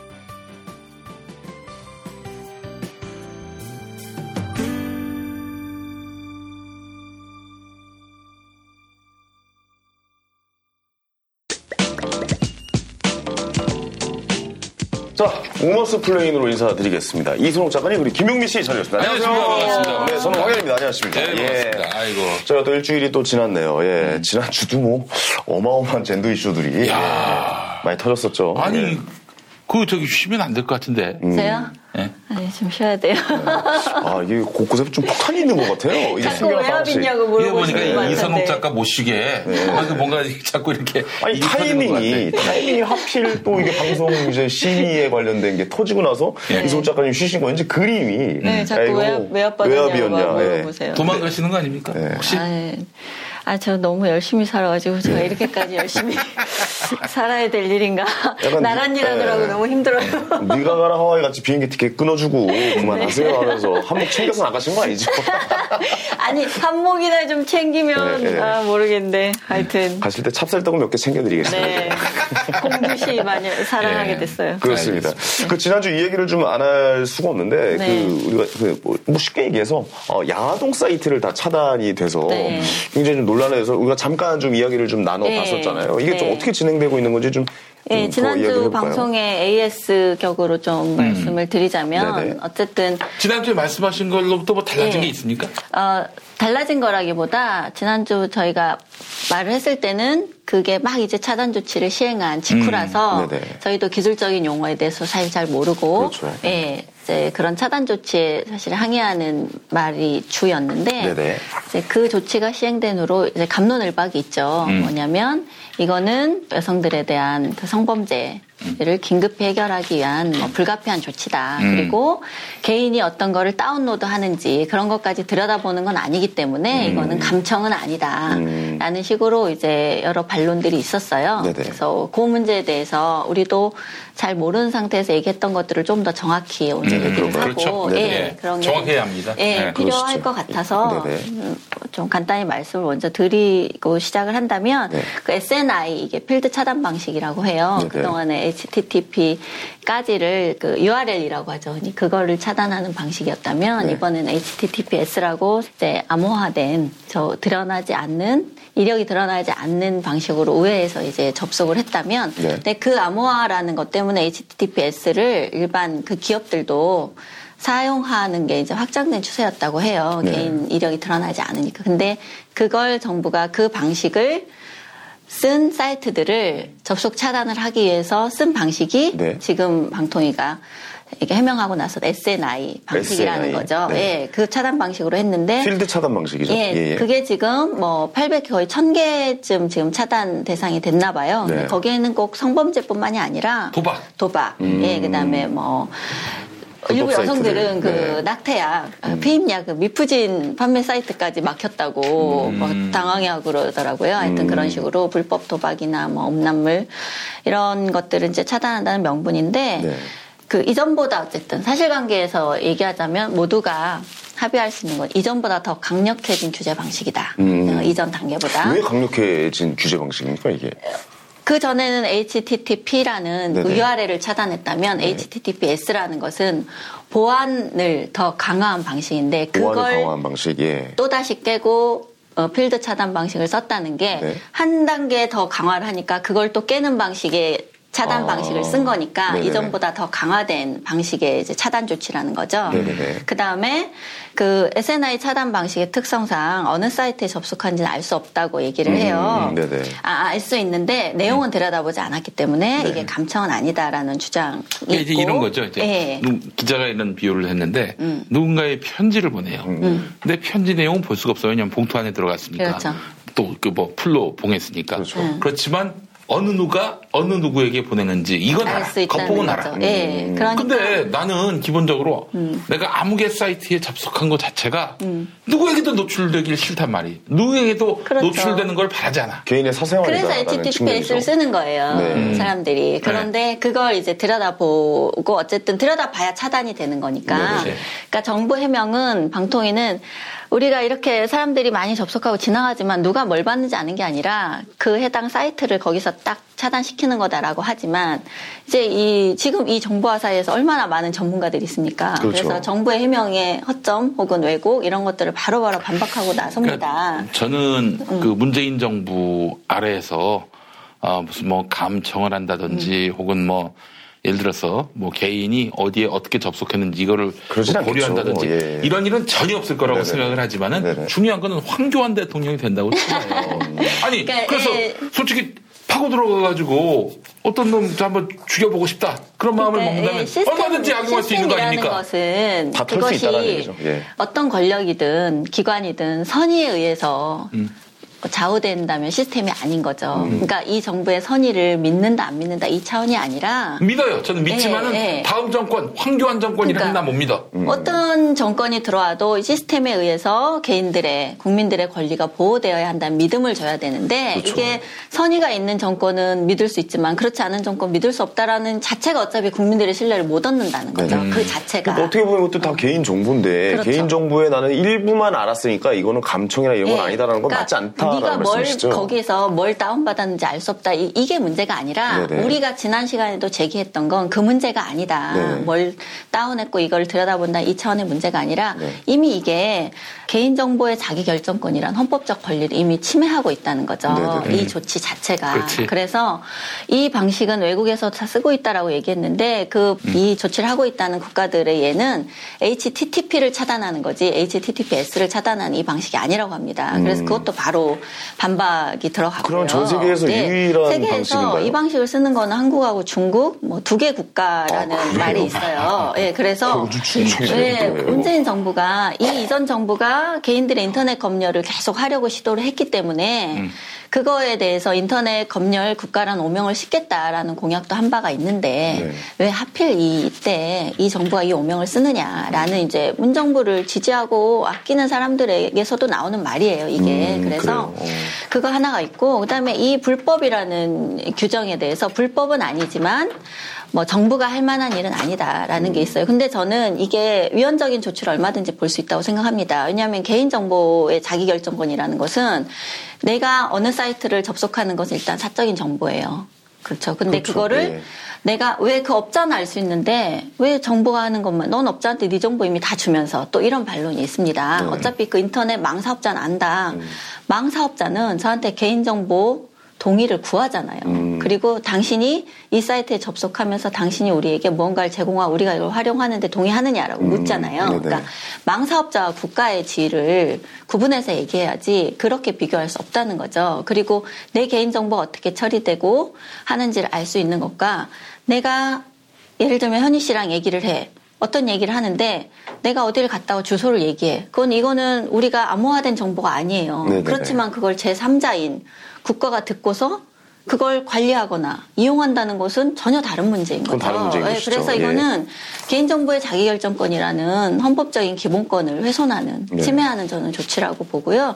그런 면에서 많은 네티즌들이 지금 반대하는 겁니다. 네네네. 이게 여성에 대한 성범죄를 그래서 어떻게 하자는 거냐 그런 대안도 없이 왜 반대만 하냐 이런 말로 우리가 그런 식의 사고는 어- 모든 사안에 얘기할 수 있죠. 테러 방지법도 그거 아닙니까? 음. 박근혜 정권이 테러라는 국가적인 전 국민의 목숨이 달린. 위험하고 시급한 사안에서 네네.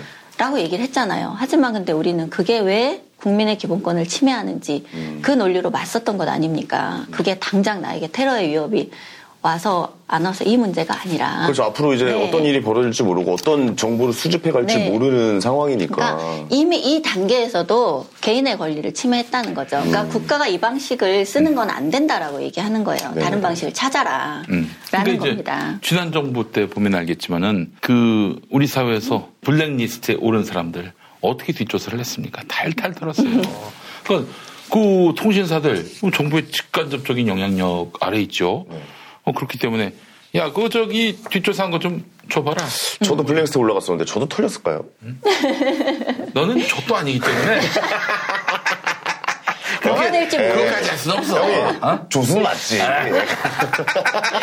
아니다니 그렇게 부정한 슬로팅 하니까. 아, 네. 넌, 넌 조시야. 예. 아, 난 조시야. 조수인데잖아요. 아, 정정하겠습니다. 예, 넌 예, 조십니다. 예, 예. 이 다른 나라들이 이 방식을 쓰지 않는 게 왜 쓰지 않냐면 어쨌든 개인의 사생활을 침해하고 네. 그런 권리를 침해한다는 오명을 쓰기 때문에 안 쓰는 거죠. 그래서 다른 방식들을 쓰고 있, 어, 있거나 혹은 계속 개발해야 된다. 지금 방통이나 경찰청에서도 지금 이런 기술을 개발하려고 하고 있대요. 근데 지금 이런 조치가 그 망사업자를 통한 방통 어, 방심위죠. 방심위에서 이렇게 행한 조치라서 이게 민간 독립기구가 시행한 거다라는 해명을 처음 했다가 방통위가 나중에는 이제 진화에 나섰어요. 왜냐하면 무관하지 않기 때문에. 그렇죠. 예, 예. 그래서 그런 말로 사실 비껴갈 수 있는 문제는 아니고 어찌됐건 정부 차원에서 지금 일어난 이 분노를 그 단순하게 볼 게 아니라 왜 사람들이 이것이 야동 문제라고 이렇게 또 가져간 언론도 있었죠. 아, 한겨레에서. 한겨레가 말이죠. 네. 그, 그에 시위하는 그 네, 남성들. 그걸 야동화라는 시위라고. 그렇죠. 뭐 네. 저기, 어, 야동을 보게. 해달라는 시위를 벌인 뭐, 네. 어, 시위대 이런 식으로. 시, 시위라고 좀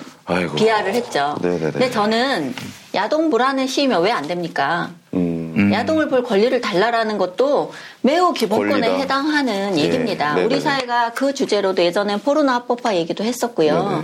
한겨레는 20년 전의 기사에서도 인터넷 누드 모델 이승희 씨라고 기억하시고요. 예, 예, 그렇죠. 나비, 예, 버터플라이, 이승희 예. 씨의 성인물을 네, 버터플라이 만드는 버터플라이, 예. 그 성인물 제작자 구속이 됐었어요. 오. 그래서 그 제작자가 벌금형을 받았는데 항소를 한 거예요. 음. 그러면서 그 제작자가 한 얘기가 표현의 자유에 대해서 음. 싸워보고 싶다. 음. 그래서 그때 한겨레는 이런 정보인권 단체랑 같이 음.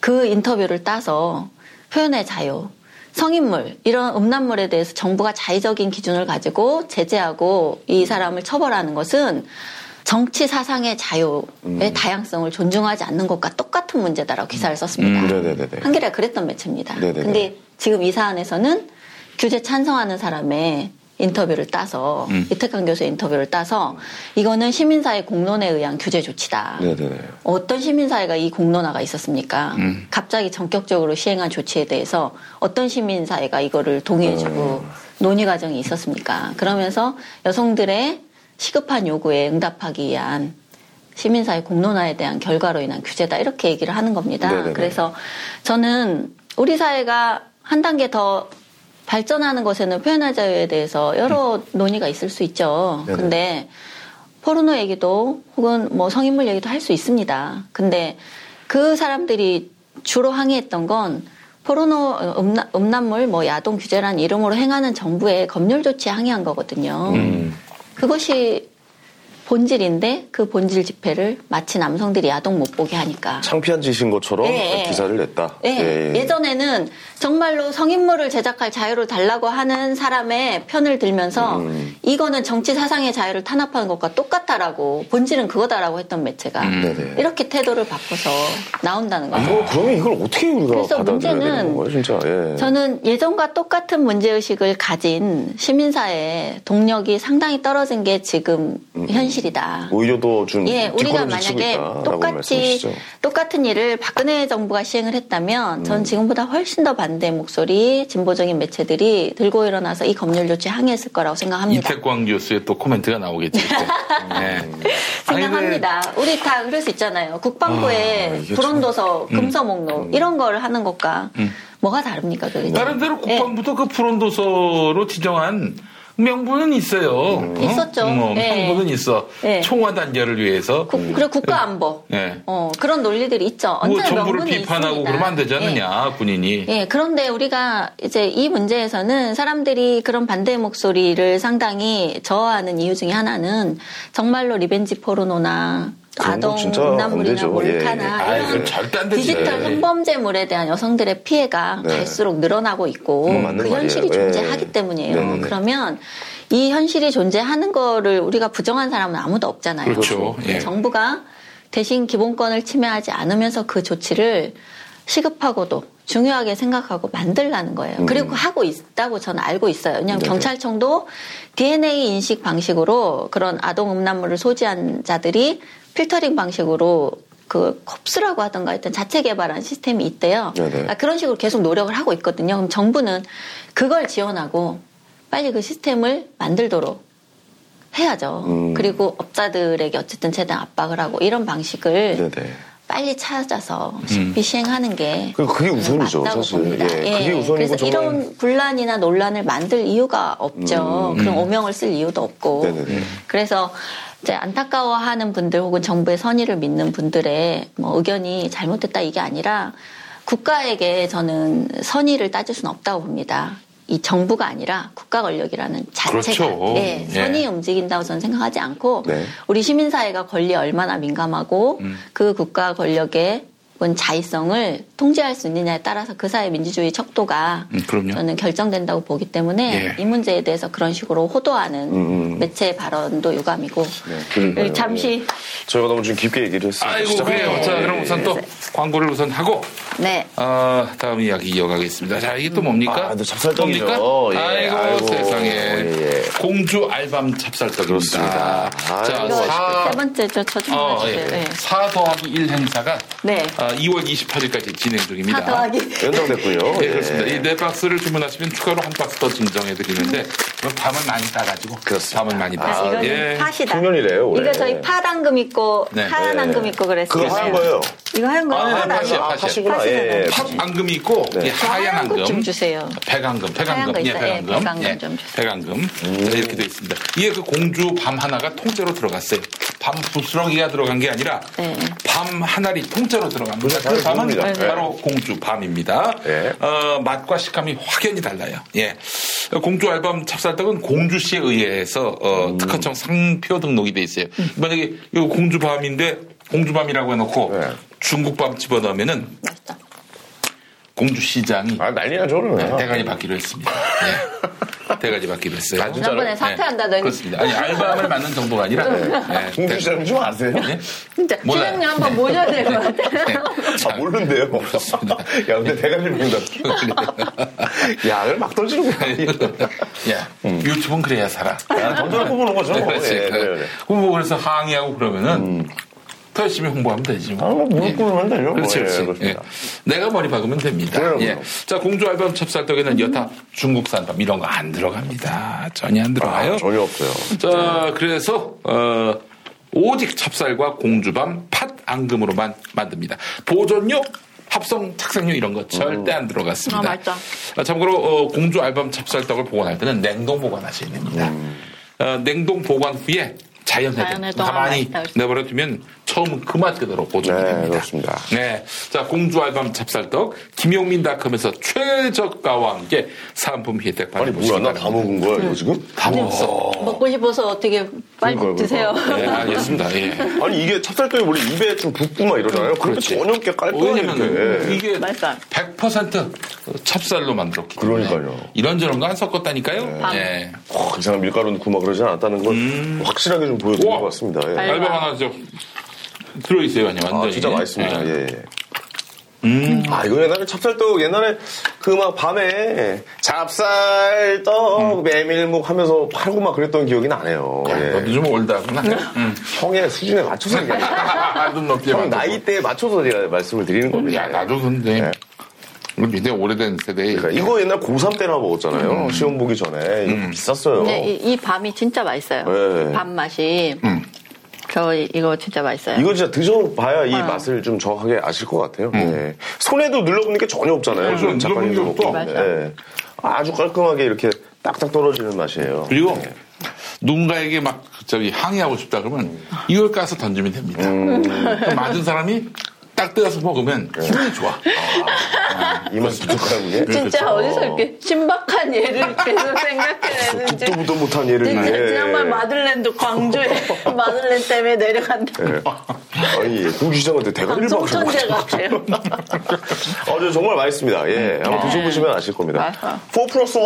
그렇습니다. 네 박스를 사면 한 박스가 공짜군요. 예. 아, 요, 이번 한 기회에 4만 8천 원 정도가 이제 네 박스인데 네. 이걸로 이제 다섯 박스 받으시는 거야. 그렇습니다. 대박입니다. 이게 네. 어르신들한테 선물로 드리기 참 좋습니다. 예, 어디 또 인사하러 가실 때나, 음. 아, 그리고 또, 맛있다. 뭐 그런 경우 있잖아요. 우리가 상견례를 앞두고, 음. 뭐 이럴 때, 아, 이런 찹쌀떡 선물로 이렇게 딱 싸가면은, 네, 음. 굉장히 좀 괜찮을 것 같습니다. 10만 원한테 선물하면 돼요. 10만 원이 먹으면서 먹으면 먹을 땐 얘기를 못 하잖아. 네. 음, 그래서 계속 아, 말을 못 하게. 그거 먹다가 죽게. 아, 저분, 그분을 잘 몰라서, 예, 알겠습니다. 요즘 핫한 분인데 뭐. 아, 아. 그, 그분 자체를 아는데, 뭐 개인적으로 알지 근데 못해가지고. 김만호 씨 처음에 안 그러지 않았어요? DJ 저 선거운동도 하고 그랬어요. 그러니까 왜 그렇게 자기 자리 안 주니까 야마더라도 그런 게 모르겠어. 아니니까. 아, 자리를 안 주니까, 뭐 그렇게 생각하시는군요. 예. 자, 그 저기 이선옥 작가님 지난주 그 100분 토론 네. 그 저기 누가 위너입니까? 아, 네명 중에. 아, 재밌던데요, 백분토 예. 음, 뭐. 나는 그 저기 이준석이라고 봅니다. 압도적이더만 와 화력이. 그러니까 뭐. 이렇게 뭐 질문을 이렇게 이어갈 때 좀 헛웃음을 짓는 모습을 좀 많이 봤어요. 이준석, 예. 백도 재밌었죠. 예, 최고위원이. 네. 그 상대편의 그 여성 변호사님하고 누구야 그 저기 최태섭인가? 네. 작가? 네. 제 작가. 아 두 사람은 정말 아주 진짜 아주 처참하게. 아니 네, 마지막에 네. 그말 기억나세요? 이제 끝날 때 그 변호사분이 그 얘기를 하시더라고요. 이거 편집 되는 거죠? 네. 아, 생방이에요, 라이브요. 그거 끝났어요. 아, 진짜? 네, 마지막에 그 목소리가 들어갔어요. 아, 이거 편집 좀 해야 될 것 같은데 이거 편집 없으면 라이브요. 아, 라이브요? 이러고 끝났어, 방송이. 근데 그거 보고 뭐야? 라이브도 모르고 하는 거야? 약간 뭐 이런 생각이 드는데 그거 좀 웃기더라고요. 그냥. 예. 예. 아, 편집 좀 해야 될 것 같아. 그 동안 그런 방송들이 다 편집해가지고 정말 말을 잘하게끔 다 내보낸 거 아닙니까? 그, 그, 까칠남녀 얘기하신 겁니까? 이상입니다. 예, 아, 저기 여기까지입니다. 라이브 때는 어땠어요? 까칠남녀요. 아, 칠남일 라이브 없었어요. 라이브 없었어요? 네, 그냥 아니, 다- 라이브 할 때는 다 아니, 녹화했죠. 녹화할 때는 어땠어? 녹화할 때는. 녹화할 때 막 거의 뭐 무슨 뭐 하여튼 뭐막 싸움까지 갈 뻔한 적도 있고 뭐 약간 좀 더 이제 근데 멘트가 돼- 남성 발언이 네, 좀 많이 정용진 씨 편집됐죠. 멘트가 좀 많이 편집이 좋게. 됐어요. 예, 그래서 정용진 씨가 없이. 안 한다고 한번 했던 적도 야마도라서. 있고. 예. 아, 왜 그래? 필요다 놓고 왜 비용심 만들어? 그게 약간 좀 어떻게 보면 이제 뭐 편집을 하다 보면은 좀 민감한 내용은 뭐 제외되고 막 아니, 근데 이래서 지금. 제가 예, 봤을 예. 때 네네. 우리나라 이제 방송계에 그 작가분들의 거의 파라리 페미니스트들인 것 같아요, 느낌에. 아, 그렇습니까? 거의 어. 정영진이 존나게 불편할 거예요, 아마. 예. 뭐, 그건 뭐 확인된 일이 아니니까 뭐 뭐라고 말씀을 저는 그 드리겠고. 백분 예. 토론 보고 느꼈던 게 뭐 누가 이기고 지고 이게 아니라 예전에는 할당제라는 걸 얘기할 때 음. 페미니스트들이 고위직의 할당제나 뭐 정치권의 할당제 아. 이런 걸 주장했어요. 네. 했지만 그날 출연하신 그 변호사께서는 하위직이나 음. 뭐 저임금이나 노동 조건이 좋지 않은 직위에서는 음. 그냥 알아서 뽑아라. 음. 그건 우린 상관 안 한다. 고위만. 고위직만 어. 있으면 된다 이렇게 얘기를 하시더라고요. 어. 근데 그 얘기를 노골적으로 하시는 건 전 처음 봤어요.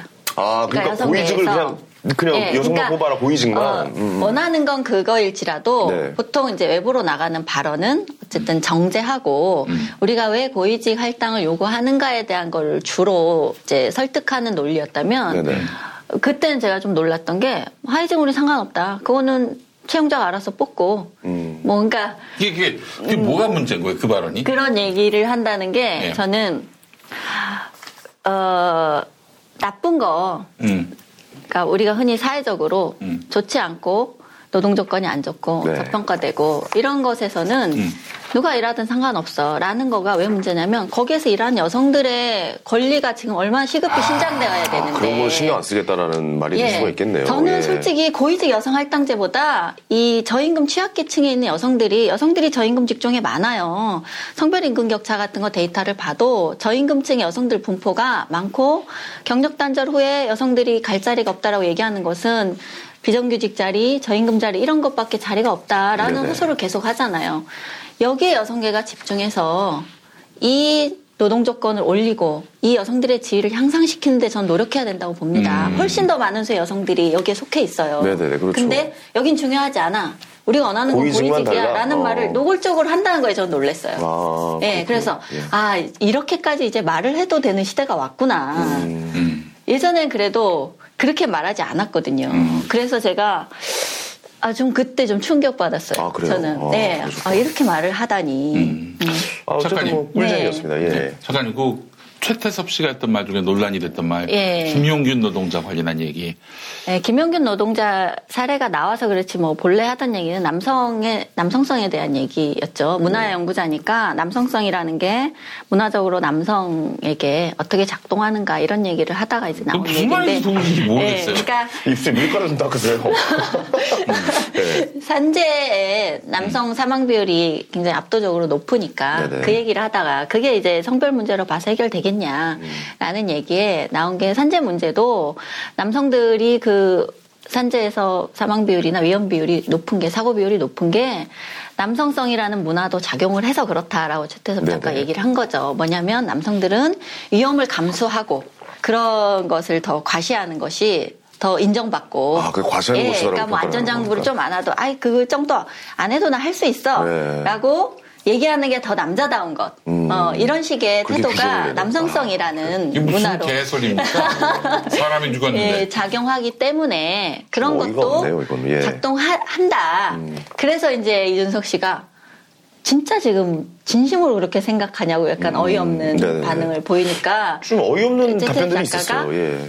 그런 것도 작용한다고 생각한다라고 음. 했어요. 근데 뒤에 그거에 대한 해명과 사과를 최태섭 작가 개인이 자기 했어요. 계정에 예, 페이스북에 어. 썼는데 썼다가 이제 지웠는데 내가 말하려던 맥락은 이것이다라고 했지만 이제 그 상황에서는 사실 부적절했죠. 아니 근데 저는 네.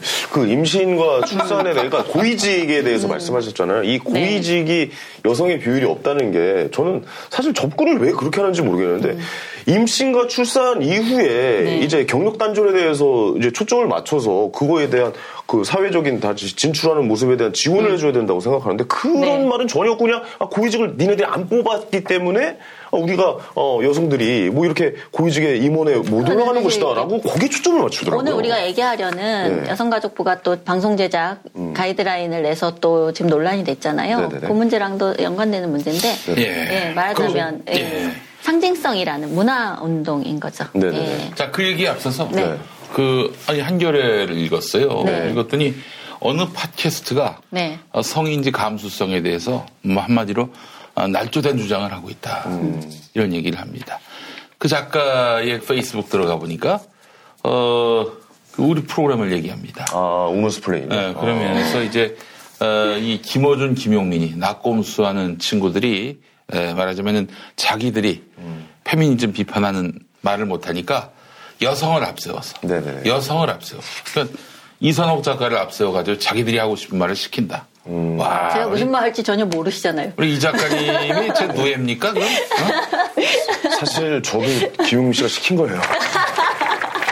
야, 내가 그 얘기 듣고 내가 그렇게 힘이 셌나? 갈래요. 제 뇌를 예. 예. 아, 그러니까 좀 이게 좀 어이가 없는 좀 내용이죠. 아니 근데 그 사실. 무슨 예. 상상을 해도 그렇게 지배자와 종속자 이, 이, 이 프레임으로만 보는 거예요 세상을. 네. 어?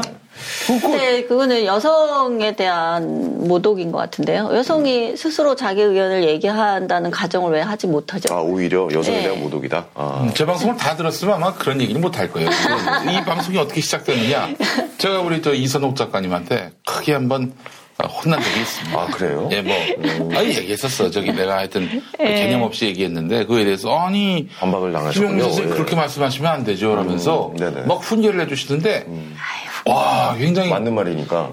내가 사실은 진짜 뒤통수로 엄청나게 맞았어요. 그래서 김어준과 상관없이 뭐 김어준하고 논의합니까? 우리 이선홍 작가님하고 방송을 같이 하는 거. 예. 그렇게 해서 이제 네. 방송을 시작하게 된 건데 이게 무슨 어, 이선홍 작가님을 앞세워가지고 말이죠. 개인이 표현하는 거에 대해서 좀 약간 의아해하는 것 같은 느낌이 좀 들긴 그러니까 해요. 예. 그거는 사실 본인들이 원하는 얘기 혹은 불편한 얘기를 하는 것에 대해서 음. 그런 식으로 되게 단순화시켜서 네네. 때리는 거죠. 그런 음. 방식은 사실 옳지 않죠. 뭐 이거- 성인의 감수성 의견이 다를 수 있다고 생각해요. 네. 그럼 그 얘기를 하면 되는 것이지. 음, 네.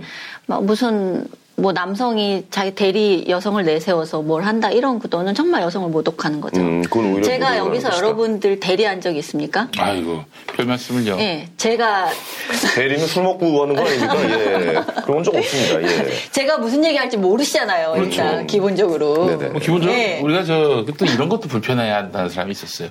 너무 존경의 시선으로 막 바라본다는 아. 건데 처음 듣는 얘기를 듣는데 학습하고자 하는 마음으로 듣는데 저희는 공부하고 있다고 생각 을 사실 하고 있거든요. 그렇죠. 예, 좀 배운다는 자세로 하고 있습니다. 그것도 우리가 기본적으로 무슨 뭐 마초는 아니잖아요, 기본적으로. 아이, 마초라뇨. 아유, 저도 오늘 어제 집에 들어갈 때 무릎 꿇고 들어갔어요. 늦게 들어가가지고. 아유, 쉽지 우리는 않아요. 예. 평범한 남성으로서 우리가. 성평등의 세상을 지향하는 동지적 관계라고 생각을 합니다. 그렇죠. 성평등이라는 단어가 가장 좀 이제 우리 방송에서 음. 좀 계속 좀 얘기하는 부분이잖아요, 사실. 네. 근데 네. 그런 쪽으로 편협하게 좀 생각을 하시는. 그, 래서 그 글 쓴 사람들은 예. 김용민이나 김어준이나 이 낙곰수 부류들은 음. 정말 쳐죽여야 할 그런 마초.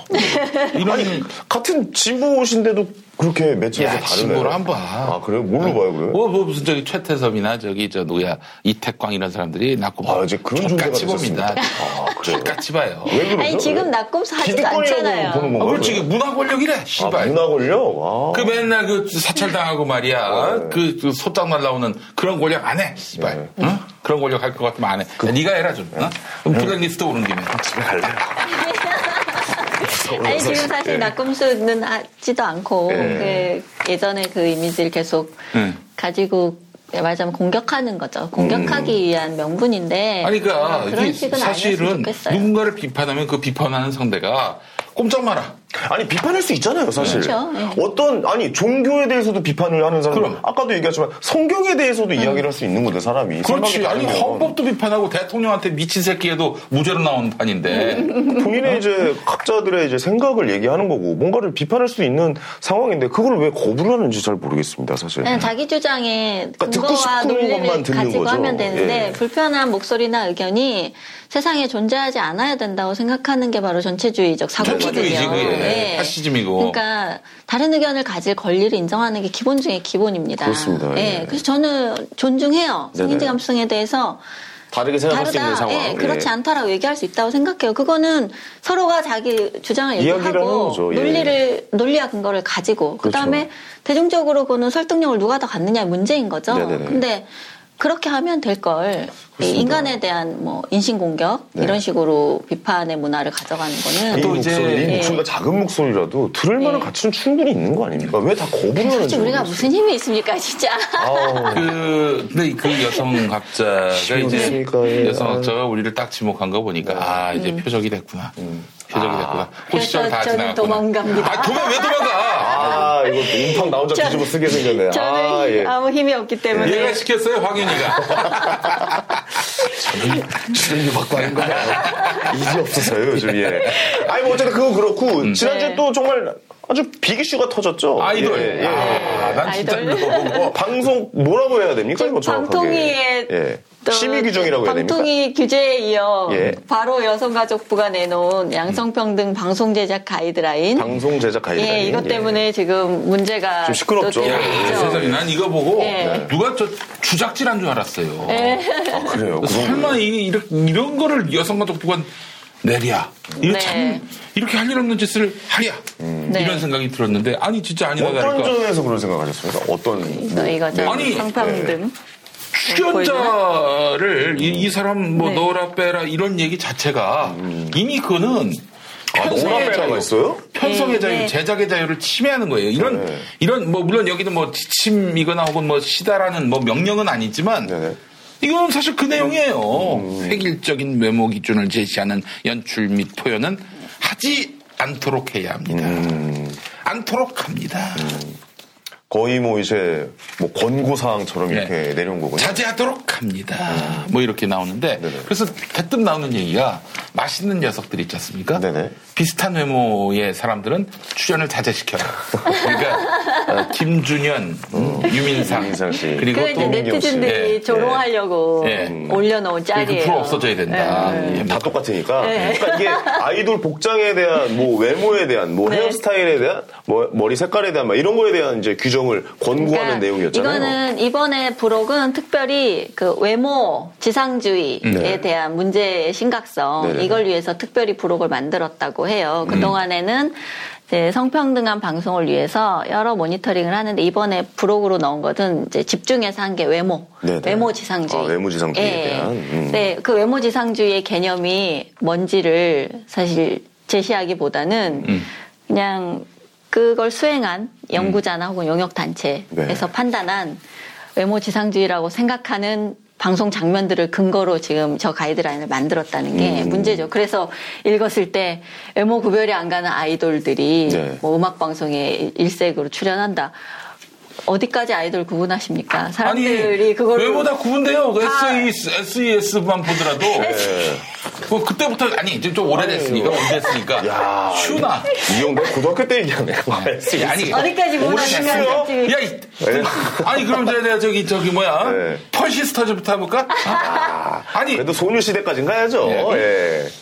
다 달라요, 생김새가. 다르죠. 그리고 또 예. 그 각자 아, 개성은 그럼요. 있어서. 다 그- 다른데 뭐 큰 눈, 하얀 피부, 뭐 날씬한 허리 뭐 이런 식으로 그 본인들이 가이드라인을? 해놨는데 예. 지금 방송에 그런 아이들만 나옵니까? 아이돌들 지금 얼마나 다양화가 됐는데 그럼요, 예. 아이돌도 외모가 예전에는 뭐 그렇게 막 소녀 같고 혹은 그런 외모들이 많았다면 지금은 정말 건강미 정말 다양해요. 화사 보세요. 음. 최근에 그렇죠, 그렇죠. 화제가 된 화사. 네, 피부. 검습니다. 네네네. 피부 뽀얗지도 않고. 아니, 당장 저 만복이 예. 있잖아요, 만복이. 기억하시죠, 만복이. 알죠. 잉크. 잉크의 만복이.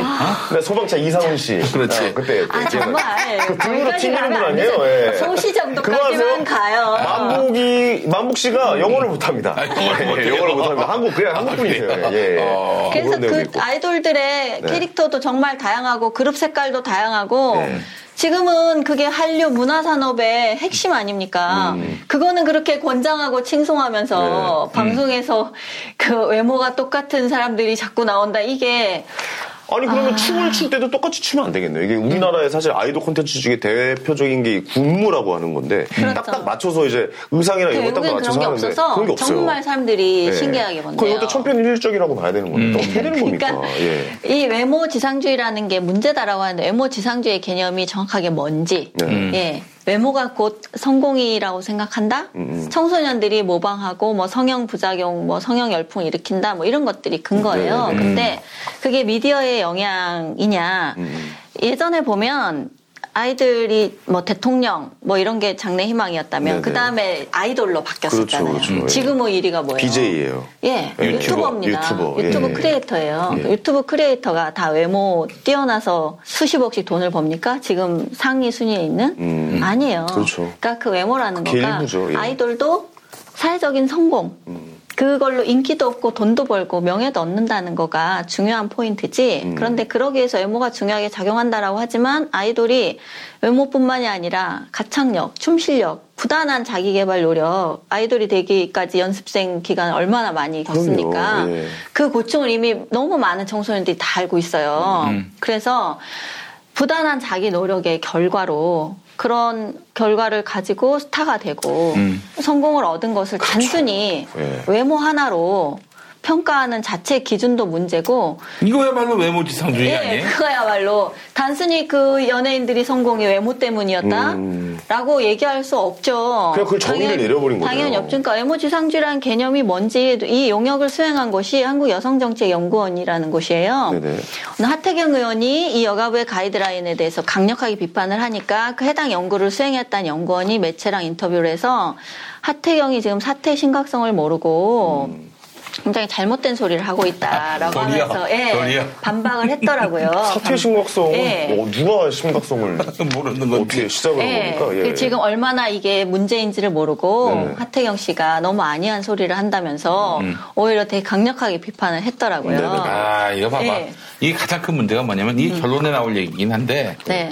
아 가르치고 싶어서 아주 환장한 분들 같아요. 아 배우죠 뭐. 저도 모르는 너희들이 네. 뭘 하냐. 이 외모지상주의에 쩔어서 어, 이거에 대해서 그렇죠. 문제인식도 갖지 못하는 이 무지몽매한 것들아 이 얘기하고 싶은 거야 한마디로. 네. 아니 뭐 가르침을 주시면 저는 배우겠습니다. 배워서 네. 거기에 대해 정당하게 우리 목소리를 내면 되니까요. 그래서 예. 하태경 의원한테 무지하다. 네. 무지하다. 아, 근데 그런 말 했어요. 무지하다고 네, 했어 요. 아, 무지하다. 그러니까 예. 이게 돌려서 얘기하면 그래 무식하다 아닙니까 원래 그러니까 무지하다는. 하태경 의원이 진선미 장관이 무슨 지금 여가부가 지금 전두환 시절이냐라고 음. 비판을 하니까 처음에는 이제 여가부가 이거는 규제 아니고 그냥 우리가 참고용으로 보낸 어, 권고? 지- 공고 이지 네. 무슨 법적 제재도 아니고 검열 아니다라고 이제 해명을 했어요. 네네. 했는데 네.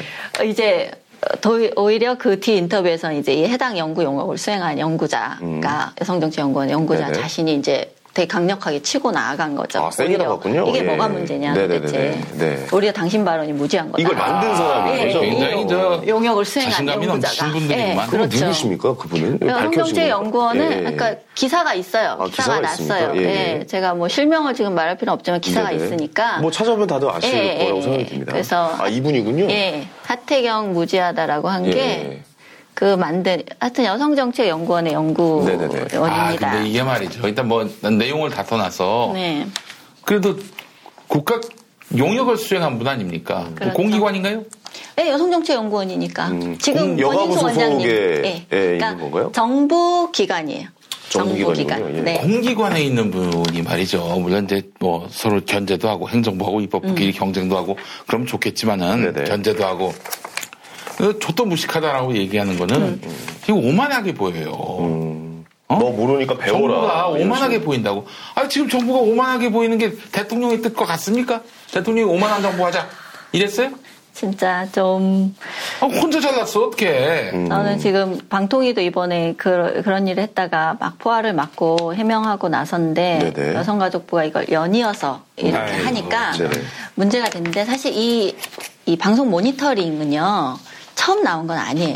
모니터링은 네네. 이전 정부에서도 계속 해오던 일입니다. 그렇죠. 이 예. 성평등 뭐 방송 미디어에 뭐 재현되는 여성 뭐 이런 성차별 이런 식의 모니터링은 시민단체 주로는 여성단체들이죠. 음. 이 지금 이 모니터링은 YWC에 의해서 양성평등교육진흥원에 용역을 받아서 수행한 건데요. 네네네. 그 이전에도 뭐 여성 민우회나 이런 다 모니터링 분과들이 있어요. 네네. 여성 민우회도 있고 여성 단체들이 운영을 해와서 그 전에는 이제 여성운동 차원에서 시민단체로서 이런 모니터링 활동을 했다면 지금은 달라진 게 양성평등교육진흥원에서 정식으로 국가 예산으로 네. 이제 이 모니터링 활동을 하고 그거에 근거한 이런 책자도 제작해서 정부기관, 방송기관, 각 단체, 지자체 이런 곳에 다 이제 배포하는 네네. 양상이 된 거죠. 지금 정부에서는. 네네. 그런데 그 이전에도 해왔는데 왜 지금 유독 이런 문제가 일어나고 있는가라고 음, 보면 네네. 아 이게 원래 좀 공고사나 이런 거는 있었어요. 제가 기억이 나요. 있었어요. 네, 제가 현희 씨 개그 콘서트 할. 때 예전에 개콘 할 때. KBS 이제 개콘 할 때 다들 개그맨들 모여가지고 이런 네. 뭐 이런 이런 거는 좀 자제하고 그 작가분들 통해서 이제 지침이 음. 전달이 되거든요. 그럼 음. 이제 그걸 피해서 네. 어 이제 개그를 만들고 하긴 하는데 근데 이렇게 디테일하게 나온 거는 전 처음 봤거든요. 음. 원래 디테일하게 나온 거예요, 이 정도? 이게 방송법에 양성평등한 방송을 위해서 어떤 어떤 노력을 해야 한다는 규정들이 있습니다. 네. 그리고 행정 규칙으로도 있고요. 존재해요. 네네. 그래서 무엇을 위해 노력하고 성차별적인 뭘 지향하고 그다음에 여성의 뭘 위해서 노력하고 이런 식으로 조항들이 제가 마지막 그 장에 쭉 찾아냈듯이 있어요. 네네네. 기본이 있는데 네. 이걸 근거로 조금 더 구체적인 가이드라인을 여성가족부가 만든 건데 이게 그러니까요, 예. 방통위도 아니고 방통 방송 심의위원회도 아니고 네네. 문체부도 아니고 이제 여성가족부가 음. 이 일을 이제 하고 나선 거니까 아니 이게 예. 예전에 그 방송 심의가 있을 때뭐 옛날 뭐 서태지와 아이들이 뭐 시대유감 뭐 이런 음. 네. 거 가사 없이 그냥 서태지 씨가 네. 그냥 내버렸잖아요. 그렇죠. 뭐 정태춘 씨는 사전 검열 안 받겠다고 네네. 그냥 음반 내고 그렇죠. 그랬었어요. 그리고 예전에. 뭐 옛날에 그 H.O.T.나 이럴 네. 때뭐 두발 검열이 있어가지고 네. 노란색 머리 뭐 두 권 쓰고 나오고 예, 뭐 약간 이런 것도 있었단 말이에요. 헤이 늑대 짐승 같은 허! 막 갑자기 말도 말도 안 되는 가사가 나온단 말이에요. 헤이 늑대 빌어먹을 짐승 같은 놈인데 헤이 늑대 짐승 같은 허! 막 이런단 말이에요. 그래서 이게 뭐 하는 건지 했었는데 지금도 사실 시민은 하죠. 이게 약간 예, 어떻게 보면 백패스 규제가 하는 거. 아닙니까 지금? 담배 피는 장면 이제 방역 못하고 네. 술 먹는 장면도 규제가 있고 네네. 운전하면서 핸즈프리로만 해야 되고 이런 것들이 규제가 있었습니다. 네네네. 근데 그건 이제 실제로 제작에 규제를 직접 가하는 거고 음. 그거는 이제 어떤 법률적인 뒷받침이 있죠. 그러니까 해야 다르다는 된다. 얘기잖아요, 이 이거는 이제 공고사항은. 네. 가이드라인이고. 뭐 지침 공고사항이라고 하지만 네네. 뭐라고 썼냐면 어, 한번 하나하나 알아볼까요? 저희가 한번 볼까요? 예. 네. 그 42페이지에 2- 제가 읽어보겠습니다. 그 네네. 부분이 가장 지금 논란이 되고 있는데. 42페이지가 있어요? 네, 그 여기. 그 가, 어, 저게 예. 그 원래 여가관의 예, 책자. 예. 아, 비슷한 외모의 출연자가 과도한 비율로 출연하지 않도록 합니다. 음. 사례, 음악방송 출연 가수들은 모두 쌍둥이? 음악방송 출연자들의 외모 획일성은 심각합니다. 대부분의 출연자들이 아이돌 그룹으로 음악적 다양성뿐 아니라 출연자들의 외모 또한 다양하지 못합니다. 대부분의 아이돌 그룹의 외모는 마른 몸매, 하얀 피부, 비슷한 헤어스타일, 몸매가 드러나는 복장과 비슷한 메이크업을 하고 있습니다. 외모의 획일성은 남녀 모두 같이 나타납니다. 지금 아이돌을 전혀 모르시는 거죠. 네. 지금 아이돌이 얼마나 다양한데. 음. 정말, 아휴. 제가 저거를 쭉 보면서 음. 이거 있잖아요. 광고에서도 음. 그 증권회사 광고에서 네. 여성과 남성이 나오는데 여성들은 모두 치마를 입고 남성들은 모두 넥타이에 바지를 입고 있다. 성별에 따른 복장 고정관념을 조장한다. 네. 막 이런 식의 모니터링인 거예요. 이것도 있어요. 많은 네. 기상예보 뉴스에서 여성 캐스터의 네. 의상은 지나치게 몸매를 드러내는 경우가 대부분입니다. 어떻게 하는 일이에요? 요즘에 비 오는 날은 우비도 입고 막 네. 이러시던데 되게 다양하던데요. 남자. 남자 왜 남자 네. 뉴스는 왜 맨날 정장을 입어요? 사실 캐주얼하게 입을 수 있잖아요. 그렇지. 사실 백바지 입을 수도 있고. 네. 아. 아, 옷좀 까고 할 수도 있잖아요. 사실 그런 식으로 옷좀. 까는 네. 건좀 그렇고. 옷좀 까고 합시다 우리도. 아 그러니까 이런 식으로 할 거네. 아동 대상 애니메이션에서는 또이 네. 장면을 주인공들의 성별을 머리 스타일이나 스타일이나 옷의 색깔을 통해서 드러냈다. 그러니까 그러면 성별을 어떻게 드러내라는 얘기인가요? 성별을 드러내지 말라는 건가요? 음 그러니까요. 어. 음 이게 그러니까 하는 얘기예요? 무엇을 원하는지 모르겠어요. 네. 성별 구분을 하지 말라는 것이다. 좀 저는 이분들의 이야기를 네. 들을 필요가 있다고 생각하는데 네, 네. 좀 정확하게 얘기를 해야 되지 너무 네. 추상적이지 않습니까? 이게? 그러니까 매우 구체적으로 얘기하는데 이 성별을 구분하고 있다. 예. 그럼 성별 구분을 하지 말라는 거예요? 그러면 음. 이걸 하지 않고 성별 구분을 할 수 있는 방법은 뭔가요? 그게 지금 여가부에서 쓴 이 캐릭터입니다. 네. 여러분은 보이시겠지만 네. 이, 이걸 씁니다. 이거죠, 이거. 이제 예. 성별 알 수 없는. 예, 성별을 알 수 없는 이, 예. 게 성별을 알수 없는 여성도 남성도 아니어야 되니까 이런 캐릭터가 그림자인가요? 예. 등장하는 거예요. 이게 좀 보이셨죠? 그러니까. 예. 아니, 나는 근데 이제. 성별을 구별해서 네. 캐릭터들이 나오는 게 왜 문제인지. 음. 그러면 아이들이 보는, 보는 애니메이션, 아이들은 태어나서 엄마도 보고 아빠도 보고 남자친구도 보고 여자친구도 봅니다. 네. 그러다가 뭐 성소수자도 만나는 거고 다양한 인간들을 만나는데 아니 저는 이걸 보고 남자라고 생각하는 사람들 꽤 많을 것 같아요. 네. 성별이라는 게. 존재해요 이 네, 세상에. 그렇죠. 근데 그걸 방송에 재현하면 안 돼? 그 구별을 왜안 되는 거냐는 거예요. 왜? 성별을 왜 우리가 알지 말아야 예, 되느냐? 왜 알지 말아야 되냐는 거예요. 예. 그 이유가 없어요. 사실 저는 문화 예술에 있어서 리얼리즘을 훼손하려고 하는 시도 자체가 이건 파시즘이라고 봐요. 그러니까 저는 사실은 그 장정인 선생의 소설 나에게 거짓말을 해봐인가요? 그 제목? 그걸 제 대학 때 읽었는데 아 엄청난 충격을 받았지. 와 이런 노골적인 묘사. 근데 장정인 선생이 구속됐어요. 그때 뭐 마광수 교수님 네, 뭐 그때 한참 논란이었죠. 예, 예. 근데 텔레비전에서 담배 피우지 말라, 술 마시는 거 자제하라, 뭐, 뭐, 뭐, 무슨, 뭐, 저기, 마크 있는 뭐, 옷 입지 마. 아니, 근데 우리의 일상은 그렇잖아요. 그렇죠. 일상은 그러니까- 그러잖아요 근데 일상의 그런 모습들을, 어, 국민을 계도해야 되기 때문에, 국민들에게 악영향을 주기 때문에 하지 말아라.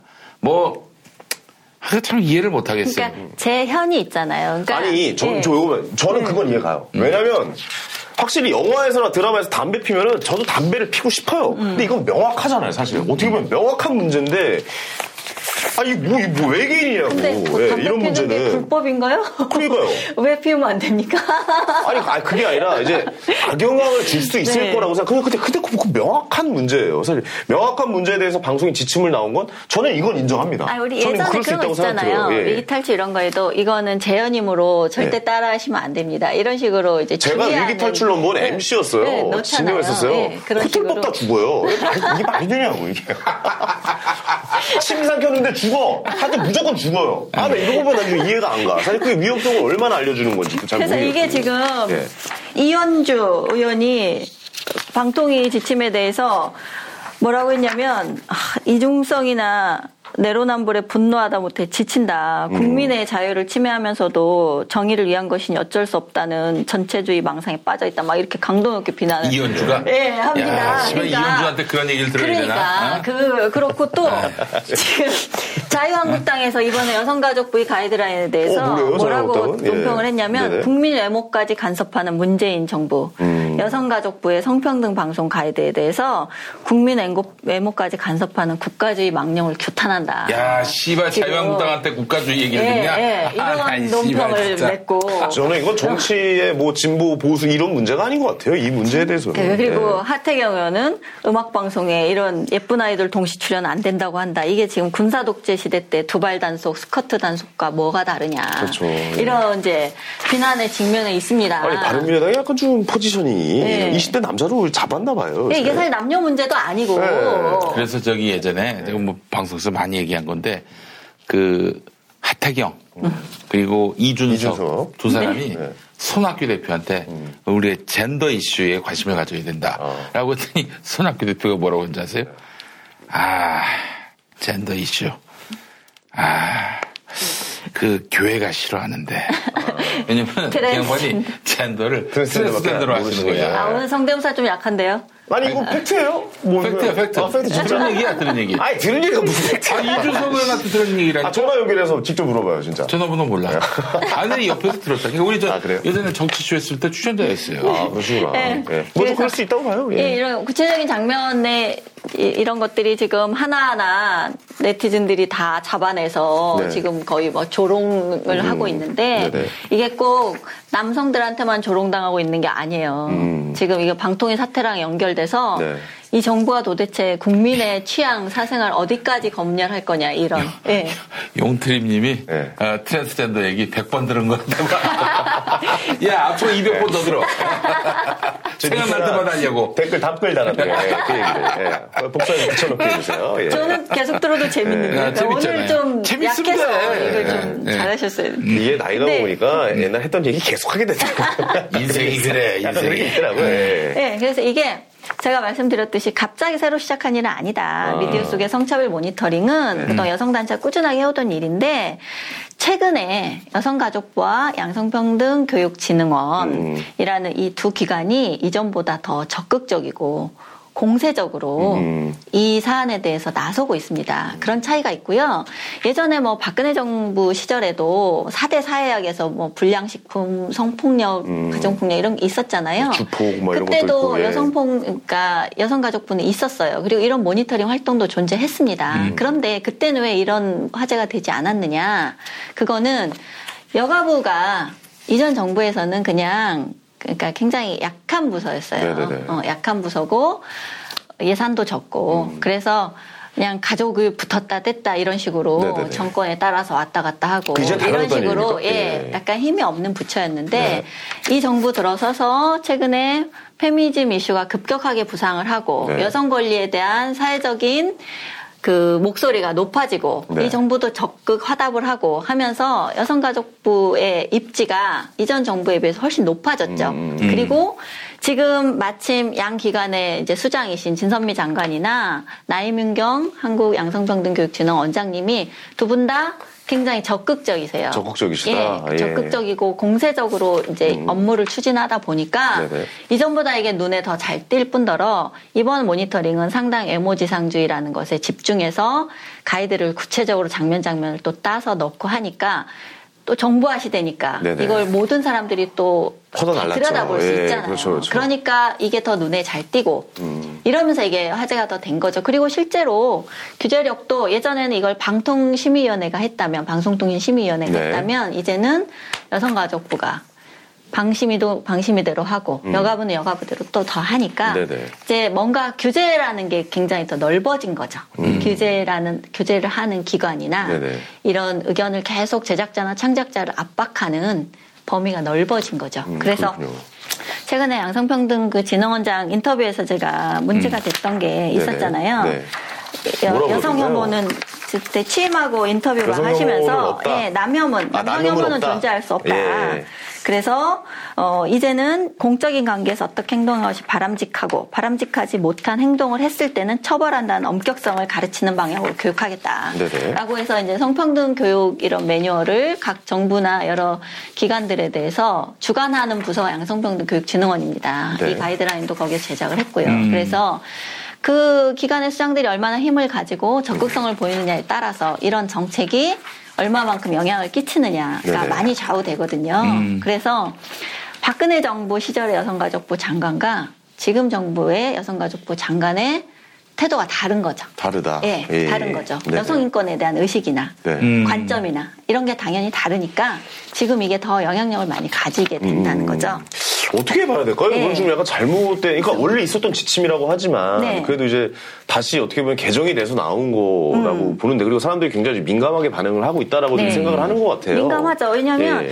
이전에 이게 방송법이나 뭐 그 행정 규칙에 다 근거해 있어요. 네네. 근거해 음. 있는 걸 좀 더 구체적으로 했다 이렇게 얘기를 하지만 예전에는 방송이라는 이런 대중문화에 대해서는 정부가 다 검열의 주체였잖아요. 음. 근데 이제 민주화가 되면서 이게 어떻게 바뀌냐면 정부가 무슨 보도 지침이나 각종 문화 콘텐츠에 대한 검열을 이제 못하고 못하게 안 하게 되면서 네, 못해야죠. 예. 방송사들이 이제 음. 민주화를 거치면서 자체적으로 심의 규정을 만듭니다. 네네. 98년도에 KBS가 방송 제작 가이드라인을 처음으로 국내 방송사 중에서 네네. 처음으로 마련을 했습니다. 그렇죠. 거기에 보면은 뭐 방송 제작의 실무 지침 이거랑 비슷해요. 네네. 자연 다큐물은 과다한 연출로 조작하지 마라. 아, 뭐 그런 건 당연히 필요하죠. 예, 인위적으로 예. 조작하는 걸 지향하고 불가피할 땐 자막으로 고지해라. 그다음에 네. 북한 관련한 보도에서 균형 잡힌 관점으로 해라. 이제 방공 위주의 아유, 보도에서 뭐, 너무 맞는 말이죠. 그다음에 예. 북한 주민의 이익도 고려해라. 네네. 언론사 간 과당 경쟁을 피하고 몰카 사용 주의해라. 음. 사생활 침해 주의해라. 그렇죠. 성표현에서는 가족 시청 시간대에선 선정성을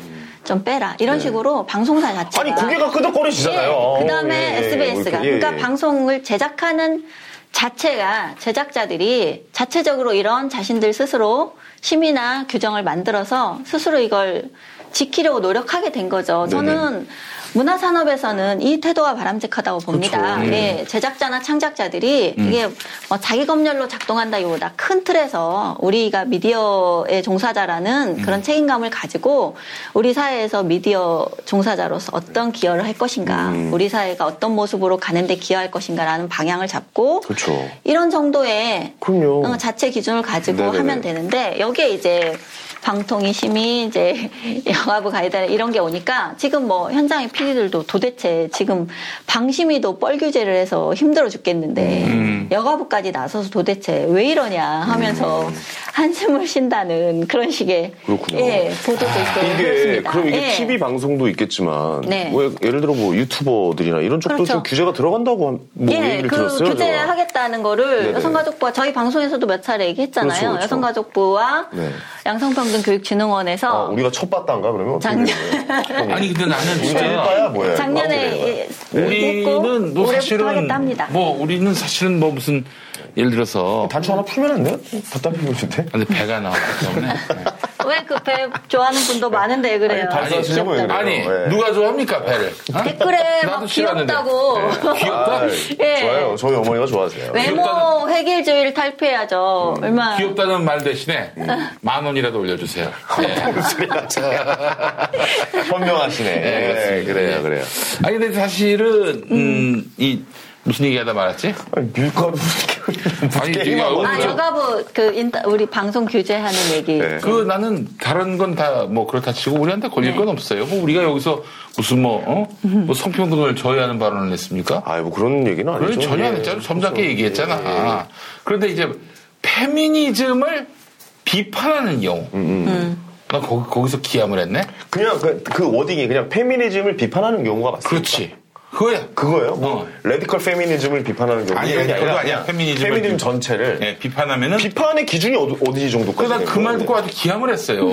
비판할 수 있지 사람인데. 아니 우리가 예. 뭐 무슨 주의 사상 다 비판하잖아요. 네네네. 아그뭐 기독교도 비판하고 말이죠. 아, 그럼요. 뭐 다른 종교도 비판하고 헌법도 비판하고 심지어 대통령한테 미친 새끼라고 해도 그 죄라고 하지 않고 아니 그 그렇잖아요. 누구나 다 비판하고 누구나 다 뭐 비웃고 그럼요. 그렇잖아요. 근데 네네. 페미니즘은 비판하면 안 돼. 아 이건 뭐 신의 영역인가요? 제가 그? 얘기했던 아, 게 너무 놀랐어요. 그걸. 지금 가장 문제가 되는 근본적인 이유가 예. 페미니즘 이꼴 성평등으로 본다. 음. 이 정부 정부 뭐 종사자들이든 네. 이거는 그러면 여성 운동가들이든 한국의 개신교회가 곧 예. 예수다. 이거 그런 마찬가지예요. 거죠. 예, 그래서 제가 그거 아니다. 페미니즘은 성평등으로 가는 길에 한 가지 이행 방향 중에 그렇죠. 하나지. 예, 예. 페미니즘 이꼴 성평등이 아니다라고 얘기하는데 네. 페미니즘 이꼴 성평등이라고 주장하는 분들의 목소리가 너무 큰 거고 그렇게 생각하는 분들이 계속 정부의 중요한 자리들에 앉아 있다는 거죠. 음. 문제는 그래서 해법으로 계속 페미니즘 교육을 해야 된다. 계속 젠더 갈등이 일어날 때마다 해법으로 내놓는 게 그래서 아주 어릴 때부터 전 세대에 걸쳐서 페미니즘 교육을 해야 된다. 이걸 계속 네네. 대안으로 내놓습니다. 우리가 족도 모르니까 어? 이렇게 한계를 드러내는 거야. 우리한테 지도를 받아야 돼. 이거 아닙니까? 이게 페미니즘 교육을 한다고 해서 이 문제가 해결될 수 있다고 보는 자체가 페미니즘이 곧 성평등이기 때문에 성평등 교육을. 받, 받아야 네. 이게 해결이 된다. 네네네. 이렇게 보는 거죠. 그럼 저는 성평등 밑에 페미니즘이 있다고 생각을 하거든요. 네, 그러니까 성평등으로 가는 네, 여러 실천 길이겠죠. 방안 중에 예, 하나인데 맞아요, 맞아요. 이즘이잖아요. 그게 예. 맞다고 생각한 사람도 있고 아니라고 생각한 사람도 있는 거죠. 음, 그렇죠, 그런데 아, 아니, 그러니까 뭐뭐 이즘에 대한 네. 베타. 음. 아, 베타는 뭐좀 그럴 수 있다고 쳐요. 근데 가장 저열한 게 공산주의에 대한 베타 아닙니까? 네. 근데 국가 공동체고 다양한 사람들이 그 정말 뭐 도저히 그뭐 술을 헤아릴 수 없을 정도로 네. DNA가 다 다른 것처럼 생각이 다 다른데 페미니즘은 비판해서는 안 될. 음. 이 절대적 진리인 양 이렇게 얘기해 버린다면은 난 거기 동의할 수. 받아들이기가 페미니즘을 아무리. 동의해도 예. 그건 동의할 수가 없어. 아니 우리가 정치색을 한번 따져봐도 오른쪽 그러니까 구구파 예, 끝까지 이렇게 쫓아가 보면 거기 뭐 나치즘이 있잖아요. 그다음에 극좌파 쪽으로 쭉 따라가다 뭐 스탈린이 있고 여성주의에서도 정말 극으로 가면은 radical 페미니즘이 있는 게 맞아요. 근데 이렇게 극으로만 자꾸 몰고 가면 당연히 문제가 생긴다고 생각을 해야 되는데 그 생각을 전혀 못 하는 것 같아요. 아니 극우가 극우 세력들이 자기들이 진리요 진실이라고 얘기하잖아요. 네. 그 얼마나 우리가 그거에 대해서 비웃습니까? 네. 그렇잖아요. 그렇죠. 어 태극기 세력이 우리만이 진짜라고 얘기하면서 그렇지 않은 나머지 모든 사람 심지어 김무성까지 빨갱이로 몰고 있으면 그거 말도 안거 아니에요? 그건 아 그래요? 김무성도 빨갱이고 뭐라 해요? 아 진짜 심하다. 아, 어쨌든 이거는 너무 네, 극단적으로 예, 제가 달려가면 안될 문제가 것 되고 같아요. 있는 여가부 예. 가이드라인에 대해서 조금 구체적으로 좀 비판을 해보자면요. 예, 그, 그 전에 네. 한마디만 더 하겠습니다. 네. 진짜 페미니즘을 우리가 비판했다는 이유로 방송이 정지된다면은 네. 아, 그 정말 뭐랄까 아니 어차피 뭐 여행 가시는데 뭐. 아니. 글 쓰셔다는데 가시는데. 네, 진짜 이 지구를 떠날. 아 우리가 그동안 찍어놨던 영상들이 없어진다. 다 없어지고 뭐 그냥 다, 이 채널 자체가 다 완전히. 아, 김현미 TV가? 응. 어. 통째로 그냥. 이렇게 채널을 삭제하는 방식도 있고요. 어, 그래요? 해당 콘텐츠를 삭제하는 방식도 있는데 아, 그렇군요. 이제 유튜브 정책이 있어요. 하여튼 음, 음, 성평등을 동의하고 지지하고 옹호하지만은 네.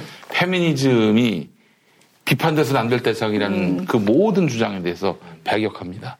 그런 게 어디 있어요? 그런 게 어디 있어? 그럼요. 근데 비판할 이게- 수 있는 목소리를 낸다는 게 중요하죠. 사실 네, 뭐 100% 맞는 게 어디 있습니까 세상에. 형 말이 다 맞진 않잖아요. 맞잖아요. 근데 지금까지 대체로 맞아왔어. 뭐야?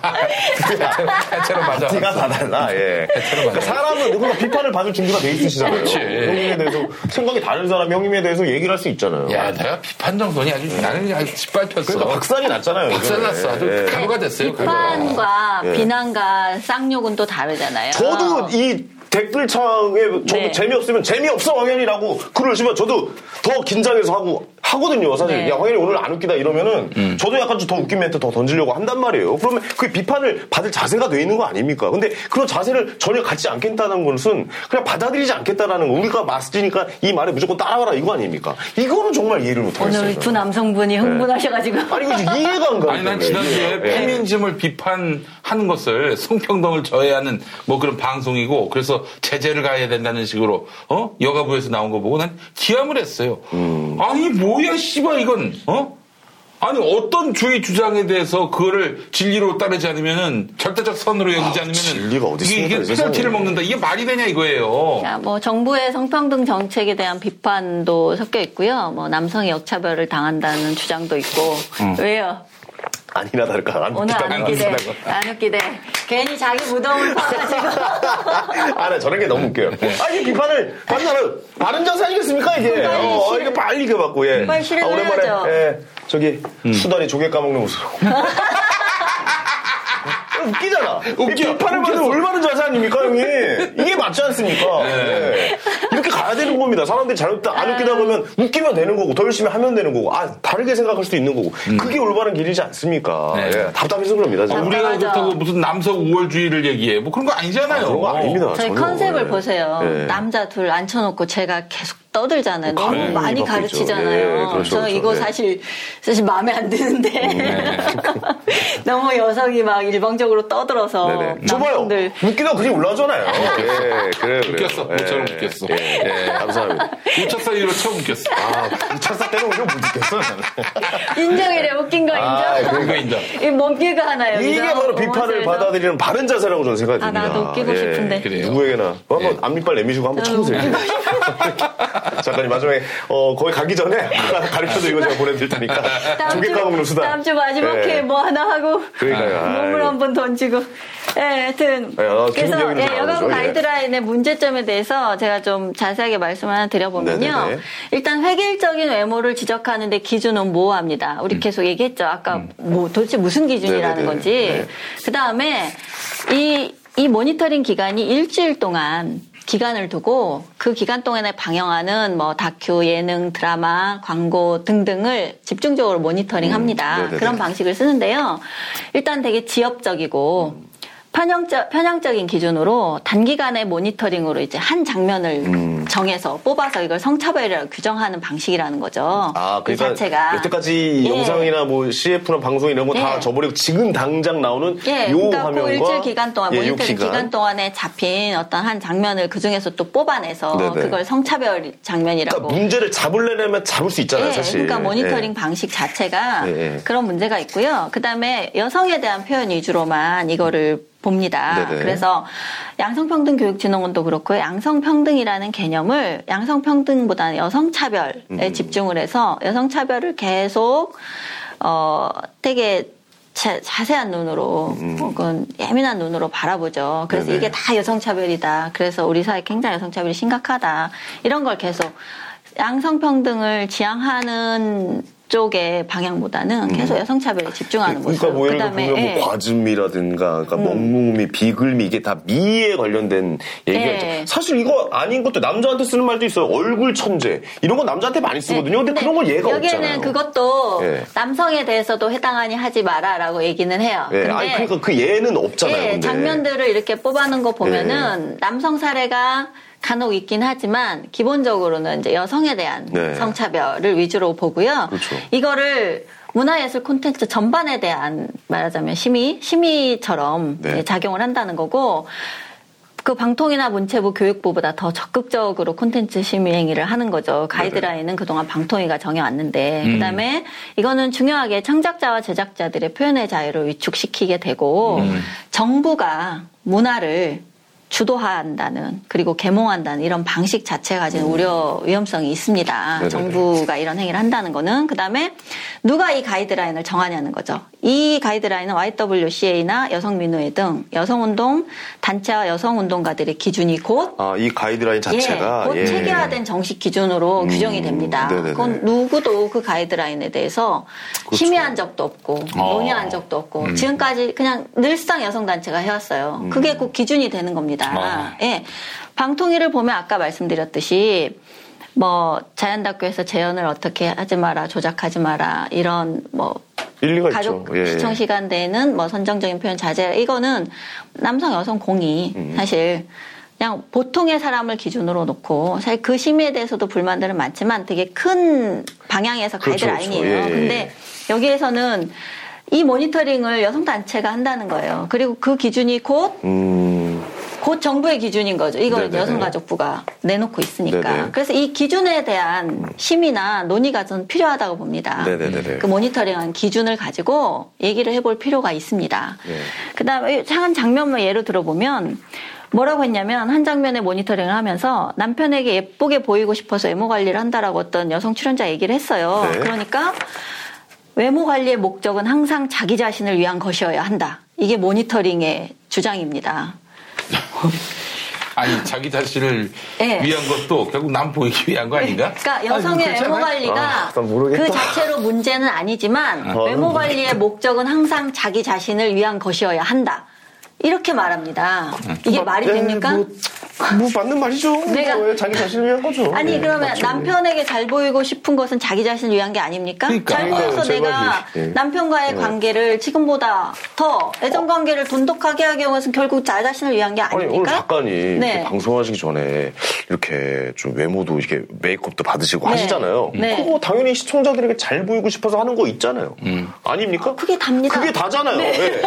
그 내가 지금 이 배를 가리는 것도 불편하지 마. 어, 그렇지 시청자들에게 잘 보이기 위한 거야. 어? 사실 저는 몸에 열이 많아서 옷을 잘 입고 있잖아요 집에서. 예. 근데 옷을 입고 하잖아요. 잘 보이려고. 음. 그렇지. 예. 너무 그러니까 잘못된 예인데. 자기 예. 자신을- 받아줘요 지금. 존나 웃겼어. 아니 안 받아주네. 아니 갑자기 빵 터졌어. 아, 그래요? 어, 빵 네. 터졌어요. 자기 자신을 위한 것이어야 한다를 누가 정하는 거예요? 자기 자신을 위한 건 그렇죠. 내가 정한다는 거예요. 그렇지. 당신들이 아니라. 야, 너 화장해? 어. 뭐 이러면은 모르지만은, 예. 어, 내가, 어, 정말, 내가 꾸미고 싶어서 꾸미는 거. 뭐 예를 들어서 아 저는 뭐 화장 안 하고 방송 출연하겠습니다 이런 사람한테 너 화장해 그게 뭐야 이런 사람은 없어요 사실 다 아, 그러면서 뭐라고 하죠. 얘기하냐면 네. 행위의 목적이 자신이 아닌 타인을 위한 것이 될 때 행위 주체는 자율성을 상실하고 아이고, 참. 여성의 외모 관리가 자신을 위한 것이 아닌 남성을 위한 것이 될 때 이러한 행위는 꾸미기 노동이 된다. 음. 따라서 남편을 아유. 위해 꾸민다라는 발언은 여성의 주체성을 무시하고 남성 의존성을 강조한 발언인데 이게 모니터링입니다. 이 모니터링입니다. 이게. 분장사들 죽어야겠네. 제 우리 나라 여성의 수준을 어느 수준으로 떨어뜨리려는 건지 여성들이 어떠한 목적으로 자기 자신을 꾸미든 그건 그 여성 자신의 결정에 의하면 됩니다. 내가 남편에게 잘 보이든 스스로의 만족감을 그럼요. 위해서든 예. 그게 제 당연하죠. 자신의 주체적인 결정이라고요. 네. 그게 여성의 주체성이라는 거죠. 근데 모니터링의 기준이 이렇다는 겁니다. 제가 단적으로 하나를 보여드린 건데 아니 이뻐 보이면 안 예. 돼요? 제가 궁금해서 그래 남편한테 이쁘게 보이면 안 돼요? 왜 안 돼요? 화장해서 내가 노력해서 보여야죠. 내가 네. 내가 사랑하고 아낀 사람한테 잘 보이고 싶은 게 근데 왜 그걸 하지 말라고 그래요? 왜 그게 잘못된 겁니까? 그걸 왜 하지 말라고 그러는 거예요 근데 도대체 왜 하지 여성의 남성 의존성을 강조한 발언이라서 안 된다지 않습니까? 야 지금 뭐 하여튼 이게. 아니 그러면 그건 어때요? 여성들끼리 모임에 했을 때 여자들 굉장히 많이 꾸미고 나잖아요. 그 그것도 하지 말아야 된다고 이제 남의. 시선을 의식하는 거 아니야? 남의 시선을. 의식하는 왜냐면 왜냐면 여자들끼리 오히려 만나면 가방 뭐 신발 뭐 하다못해 뭐 다 보잖아요. 빌려서 입기도 네, 합니다. 빌려서요. 강남에 요즘 그거 있어요. 그거 지금 여성 혐오 발언입니다. 아니 그러니까 그거는 어떻냐고요? 지금 이 기준으로 보면 그게 여성 혐오 발언입니다. 그러니까 이 기준은 과연 그러면 예. 이 여기 잣대를 어떻게 들이대야 되는 얘기예요? 여성 여성의 존재를 예. 외모에만 신경 쓰는 존재로 예. 만드는 발언이기 때문에 여성 혐오 발언이고 성차별적인 발언이라고 결정됩니다. 이 아이고. 모니터링 제가 이거 잘 알아요. 저도 존나 미안합니다. 모니터링한 거 많이 봐서 미안해. 네. 압니다. 그래서 척도 무식해가지고 네, 여권에서도 지금 여가부의 돌출 행동에 곤혹스러워한다. 음. 그러면서 어떤 무명 민주당의 한 초선 의원으로 성평등과 외모 회기라가 도대체 어떤 논리적 연결고리가 있는지 납득이 안 된다. 음.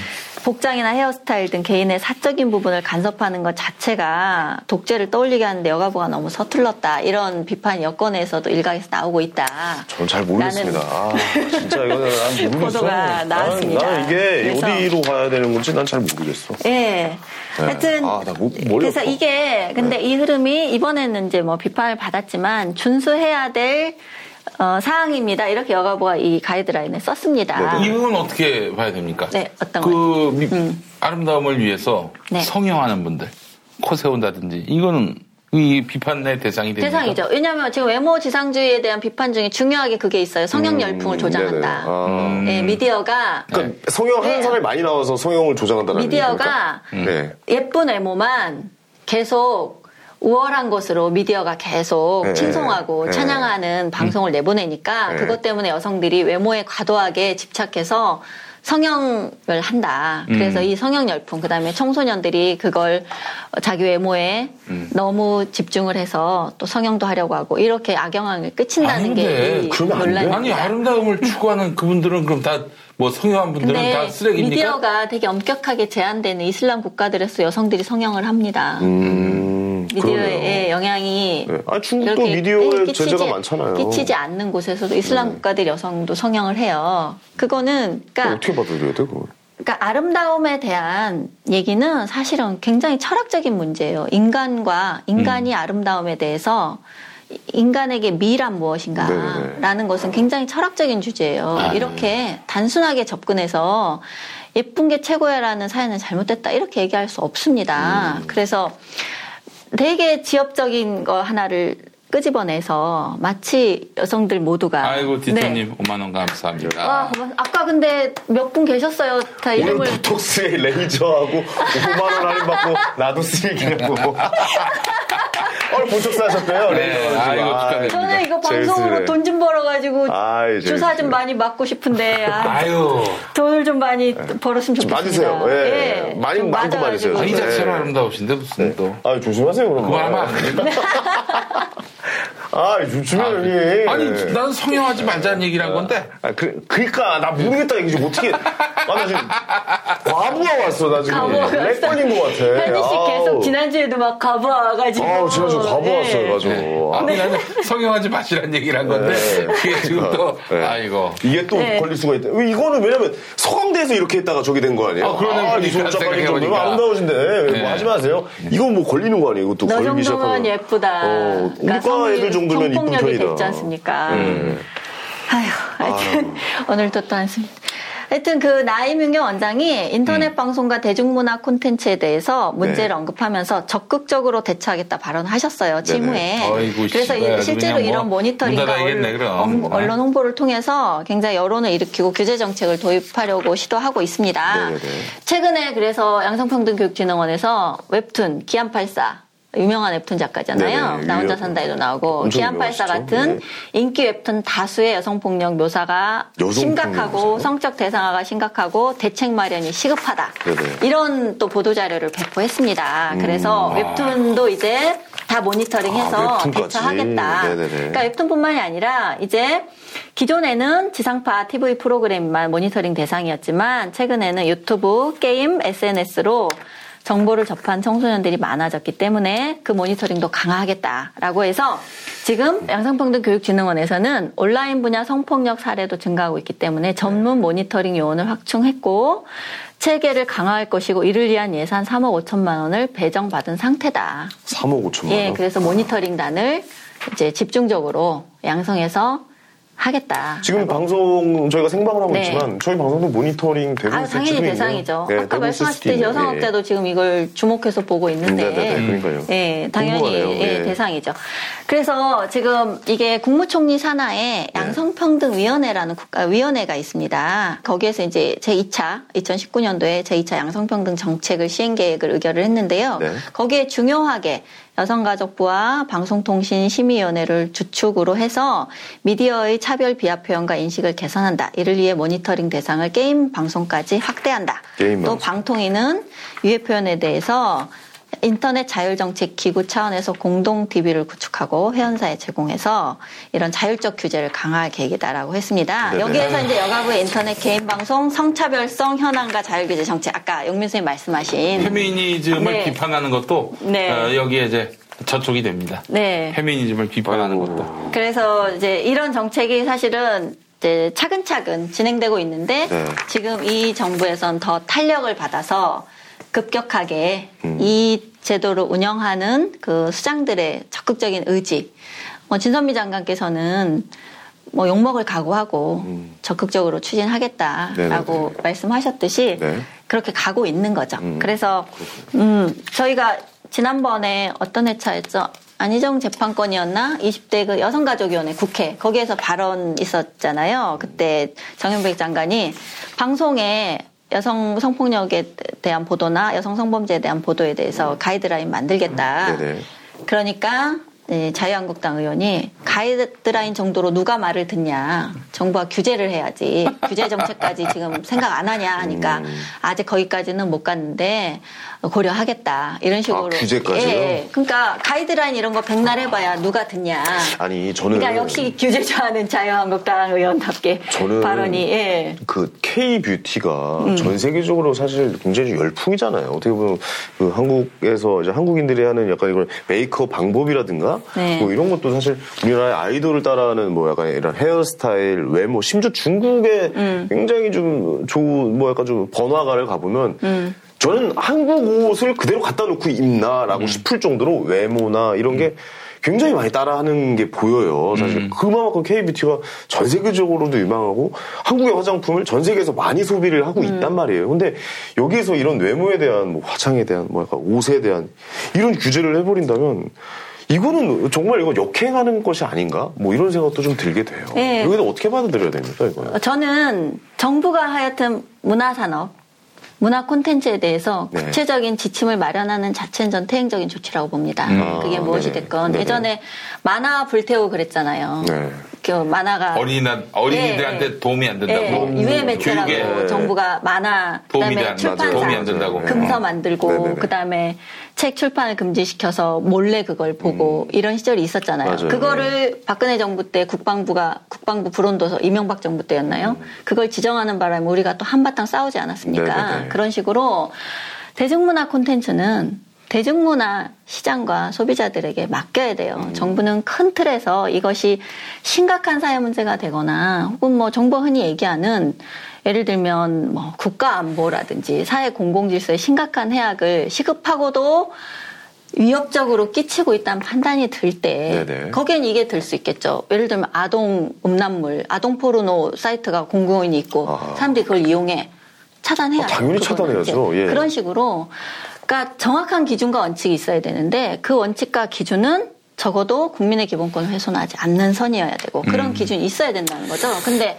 이거를 그냥 여성가족부가 자율규제다라는 말로 실제로 자율규제일 수가 없는 게요.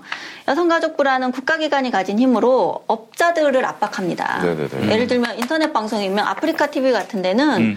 그 사업 담당자가 여성가족부 그런 정책 토론회에 참여해요. 음. 그래서 업자들, 네이버 이런 뭐. 포털들 이런 식으로 업자들 압박하기 때문에 자율규제라는 게 실질적으로는 자율규제가 아닙니다. 정부기관의 압력이 들어가고 가거든요. 음. 아, 못하게끔 하는군요. 네, 그래서 업체를 그 업자들을 네. 움직여서 네. 어떻게든 그런 콘텐츠들을 정부가 불온하거나 혹은 하지 않아야 된다고 정부 외국 기업 정책과 같은 경우는 어떻게 되는 맞지 않- 겁니까? 그러니까 외국 기업은 지금 뭐 다각도로 지- 방법을 네. 찾고 있다라고 아? 합니다. 그래서 뭐 인터넷 그 유튜버들에게 뭐 세금을 물리는 방향, 그다음에 유튜브의 이제 한국 사업 담당자에게 네. 정부 정책을 설명하고 음. 뭔가 조치를 강구하는 식의 뭘 그렇군요. 하겠다고 합니다. 네네네. 하는데 예전에 그런 정부 규제 시절에 심지어는 이순신 장군의 긴 칼이 폭력적이라고 이순신 장군을 그리면서 칼을 못 그리는 언제예요? 그런 적이 예전- 있었어요? 예, 그런 식으로 오. 만화 규제할 때는 심의하고 규제할 네, 때 네네. 그다음에 뭐 남매가 둘이 손잡고 있는 장면도 안 된다. 옛날에 이은세 씨 예. 만화에서 만화 네. 검열은 뭐 어마어마했죠. 그렇죠, 그렇죠. 그러니까 어마어마하게 좀 예, 심했어요. 근데 왜냐면 좀 약간 뒤처진 문화라고 예, 생각을 했던 것 근데 같아요. 만화. 제가 사실 우려하는 거는 특히 지금 최근 한 3, 4년 동안에 우리가 말했던 PC주의, 네네. 정치적인 올바름, 그 다음에 페미니즘, 이런 바람이 불면서 대중문화 영역에서는 상당히 음. 자기 검열과 실제로 소비자 형태, 소비자 운동 형태 압박이 많이 작용을 했습니다. 네네네. 우리 여러 차례 얘기했었잖아요. 방송에 이런 장면 나왔다고 항의하고 저희 희극기실에 전화 많이 왔어요. 예. 대사도 예, 예, 그렇고 예. 뭐, 뭐 압박이 여러 형태로 존재했죠. 네네네. 그래서 심, 심각하게 창작자들이 자기 검열을 합니다. 지금도 맞아요. 하고 맞아요. 있어요. 예. 근데 하고 있는 게 이게 이제 정부까지 이런 지침을 통해서 압박을 하는 형태죠. 이게 저는 창작자들이 좀 심각하게 음. 좀 싸워야 될 문제라고 생각해요. 이런 창작하는 거. 분들이 예, 좀 이거는 일어나야 된다. 창작자나 제작자들에게는. 예. 굉장히 안 좋은 상황이죠. 목소리를 좀 내야 된다. 네. 근데 그 솔직히 말씀드리면 이미 개그 쪽은요. 네. 사실 좀 초토화됐어요. 뭐 솔직히 이렇게 말씀드린 네. 좀 그렇지만 웃길 거리가 없습니다 이제. 네. 뭐다 하지 말고 다 불편하다고 하니까 사실 좀 많이 힘들 거예요. 그리고 특히 공중파에서 하시는 그래 점점 개그의 수준은 초등학생들이 보는 수준으로 떨어질 수밖에 없는 네, 그 상황이 계속 이제 앞으로 벌어질 겁니다. 아 벌어지고 있죠. 예 왜냐 다 안 된다고 하고 음. 다못 한다고 하고 외모로도 못 웃기고 바보 연기 안 되고 바보 연기 안 돼요. 그 잡혀야 자, 비합니다. 예, 제가 그것도. 이 여성가족부 모니터링에 따른 그 조건을 쭉 보면서 여기 어디에도 걸리지 않은 어떤 드라마를 한번 상상해 봤어요. 음. 그 정말 여성가족부가 옳다고 생각하는 방향의 영상물을 생각해 봤거든요. 네. 어떤 게 그러니까 나오던가요? 그러니까 성별이 일단 모호한 캐릭터가 나와야 되죠. 음. 그다음에 아, 성별을 알 수 없는 캐릭터. 예, 예, 나와야 되고 그다음에 아이고, 웃기다. 그 주변에 여러 대표성을 가진 장애인도 출연해야 되고 소수 인종도 출연해야 되고 이민자도 출연해야 네. 되고 그런 사람들이 다 다양하게 주체성 있는 캐릭터로 다 등장해야 되니까 그러니까 주인공과 조연 사이에 외모 차별도 줄이래요. 네. 주연은 멋지고 조연은 안 멋진 것도 줄이래요. 그러면 주 조연 개념도 이제 캐릭터의 주체성이나 개성이 똑같이 살아있고 주조연 간의 외모 차별도 좀 요즘엔 조연도 얼마나 멋진 조연이 많은데 그 다음에 남성 여성 성별 구분이 없어야 되고 그 모두 네. 화장하지 그다음에, 않고 나와야 하고. 예, 대사는 또 뭐 여성은 이런 대사는 하면 안 되고 뭐 그러니까 어떠한 상상이 제가 그걸 개그로 하나 짰었어요. 옛날에. 어, 진짜? 네, 뭐냐면 제가 그냥 뭐 하려다가 안 했어요. 왜냐면 네. 분명히 이게 아, 이런 말로 어, 표현해서 그렇지만 대빠꾸 맞을까봐. 예. 네, 뭐 이런 건 나중에 이제 어, 종합 편집해서 좀 빼주시는데 뭐 영어 친구예요. 아. 딱이 칼이죠. 예. 아, 아, 아, 아, 많이 묵었다, 애가. 고마해라. 이 대사잖아요. 그럼 네. 내가 한번 쉽게, 아, 짜, 짜, 짜. 자, 이 칼은요, 가짜 칼입니다. 가짜 칼이고. 그러니까 설명하는 거야. 지금 내가 찌렸는데 이 피는, 이 피가 아니라, 여기에서 살짝 액체를 터뜨리는 약간 그런 장면이고, 이 사람 실제 죽는 게 아닙니다. 자, 나 다시 간다! 막 이런 식으로 야, 하나하나. 다, 뭐 담배를 피고 있다가, 야, 똑바로 제가 버린 이 담배는요 지금 이제 가짜 그러니까 다시 주술 거고 어, 청소년이라 교복을 입고 있지만 아 이게 원래는 실제 성인이 어, 청소년 역할을 하는 거기 때문에 담배를 펴도 됩니다. 자 다시 들어 뭐 약간 이렇게 해서 그 다시 거 들어가고 마이무따 아니가 이거 네. 경상도 비하 아닙니다. 예. 아 그러네.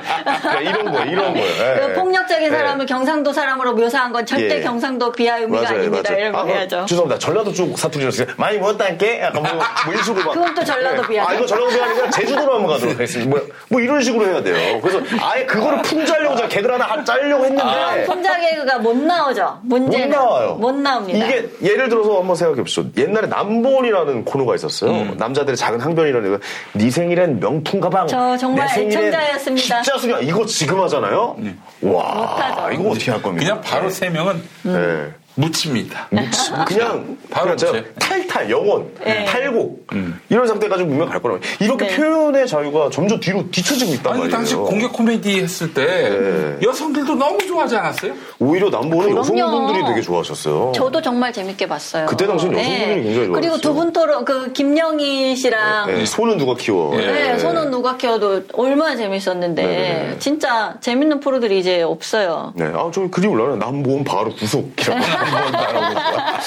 뭐, 그럴 수 있어요. 네, 이 모니터링에 바로 걸리죠 네, 남성 바로 인권 이 없고 남성 인권이 남성에 있냐. 대한 어, 역차별이라는 주장도 여가부 거기 아이고. 거기에 걸립니다. 그래서 예 오늘 오늘 이제 방송 마무리해요. 아, 결론을 좀. 얘기하자면 네, 오늘 힘들어서. 아, 네, 이런 방식의. 모니터링 과거에도 있어 왔습니다. 네네. 그래, 실제 여성단체 중심으로 해왔던 일이고 내용도 크게 차이가 없는데 문제는 네. 민간단체 모니터링 수준에 그치던 것을 이제 정부 부처가 적극적으로 나서서 강력하게 요구하고 있다는 거, 그 다음에 이를 옹호하는 진보 진영과 여성운동 단체들이 조직적인 힘을 가졌다는 것, 그것이 달라진 상황입니다. 그래서 게다가 창작자와 제작자들이 여성주의나 페미니즘이나 언더도그마, 그 다음에 PC주의로 자기 검열이 이미 많이 작동하는 상태여서 네네.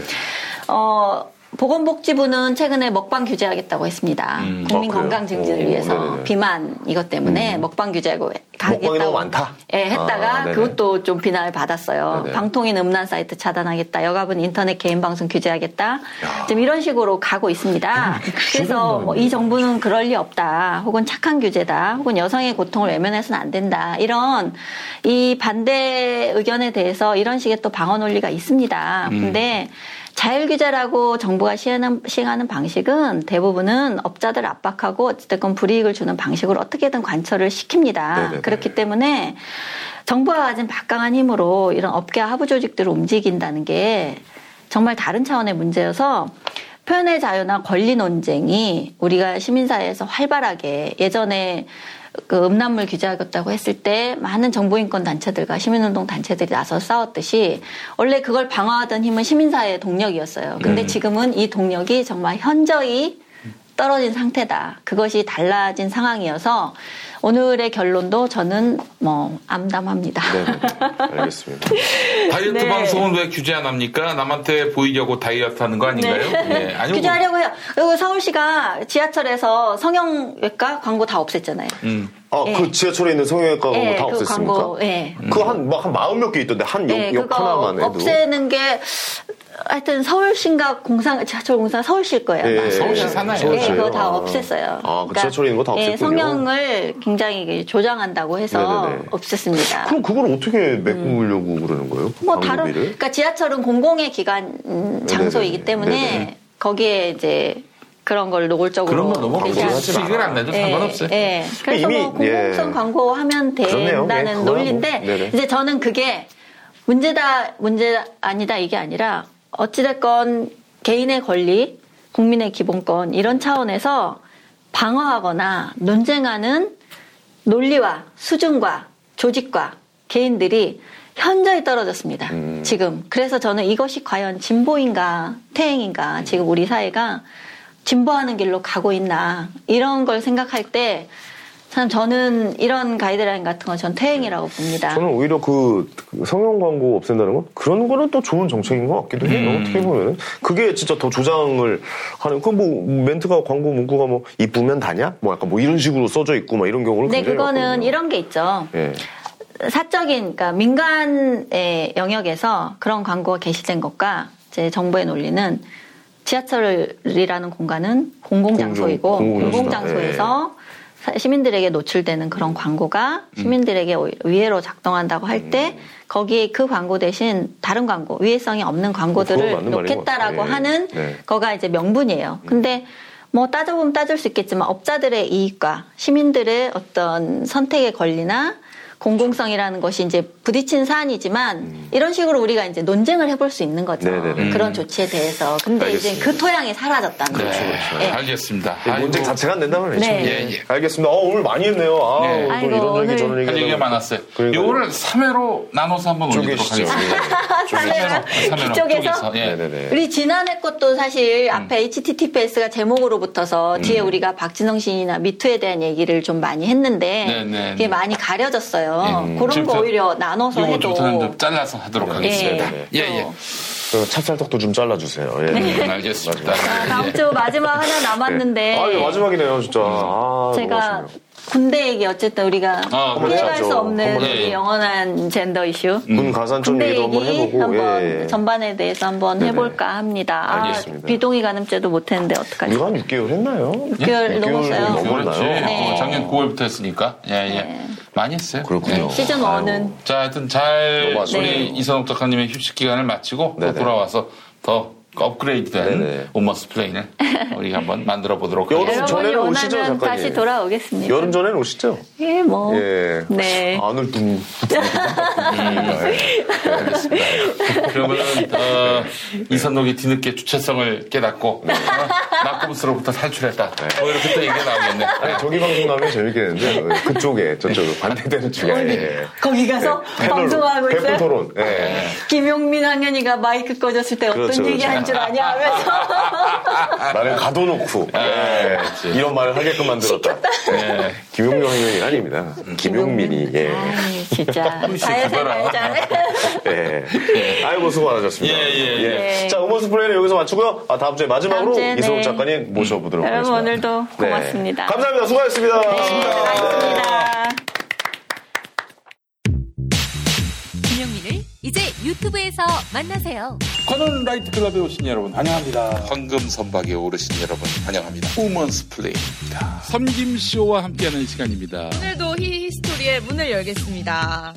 프로듀서 김영민의 모든 콘텐츠를 영상으로 즐거운 분, 즐거운 분. 유튜브에서 김영민 TV를 구독하세요. 김영민 TV. 김우띠 용민 센세이님, 조선일본 새끼들, 조선일보 새끼들을 말하는 것 같습니다. 조선일보 새끼들 또 개소리 안에 남북 간 군사적 위기 상황이 발생하면 일본 자위대가 우방국 자위 차원에서 국내에 들어오는 걸 황교안이 긍정했어요. 자유일본당과 조선일보는 주한일본군 창설을 목표로 열심히 일하네요. 이런 말씀하셨습니다. 격정 어린 말입니다. 예, 과장이 섞여 있긴 하지만 어, 이 발언이 그렇게 생뚱맞지는 않아 보이네요. 유수 사활신님, 민주당은 여성가족부가 너무 지나쳤다고 생각이 안 듭니까? 제발 상식선에서 생각하고 행동했으면 좋겠습니다. 백분 토론 보니까 태극기 집회에 나오는 사람들처럼 너무 한쪽으로만 치우쳐서 속 터질 뻔했습니다. 오죽했으면 젊은 남성들이 민주당 지지하다가 바른미래당, 자유한국당으로 갈아타겠습니까? 조금만 더 젠더 문제에 관심을 가져주기 바랍니다. 네. 2019년 2월 21일 목요일 김용민 브리핑 1부였습니다. 2부도 많이 들어주시기 바랍니다.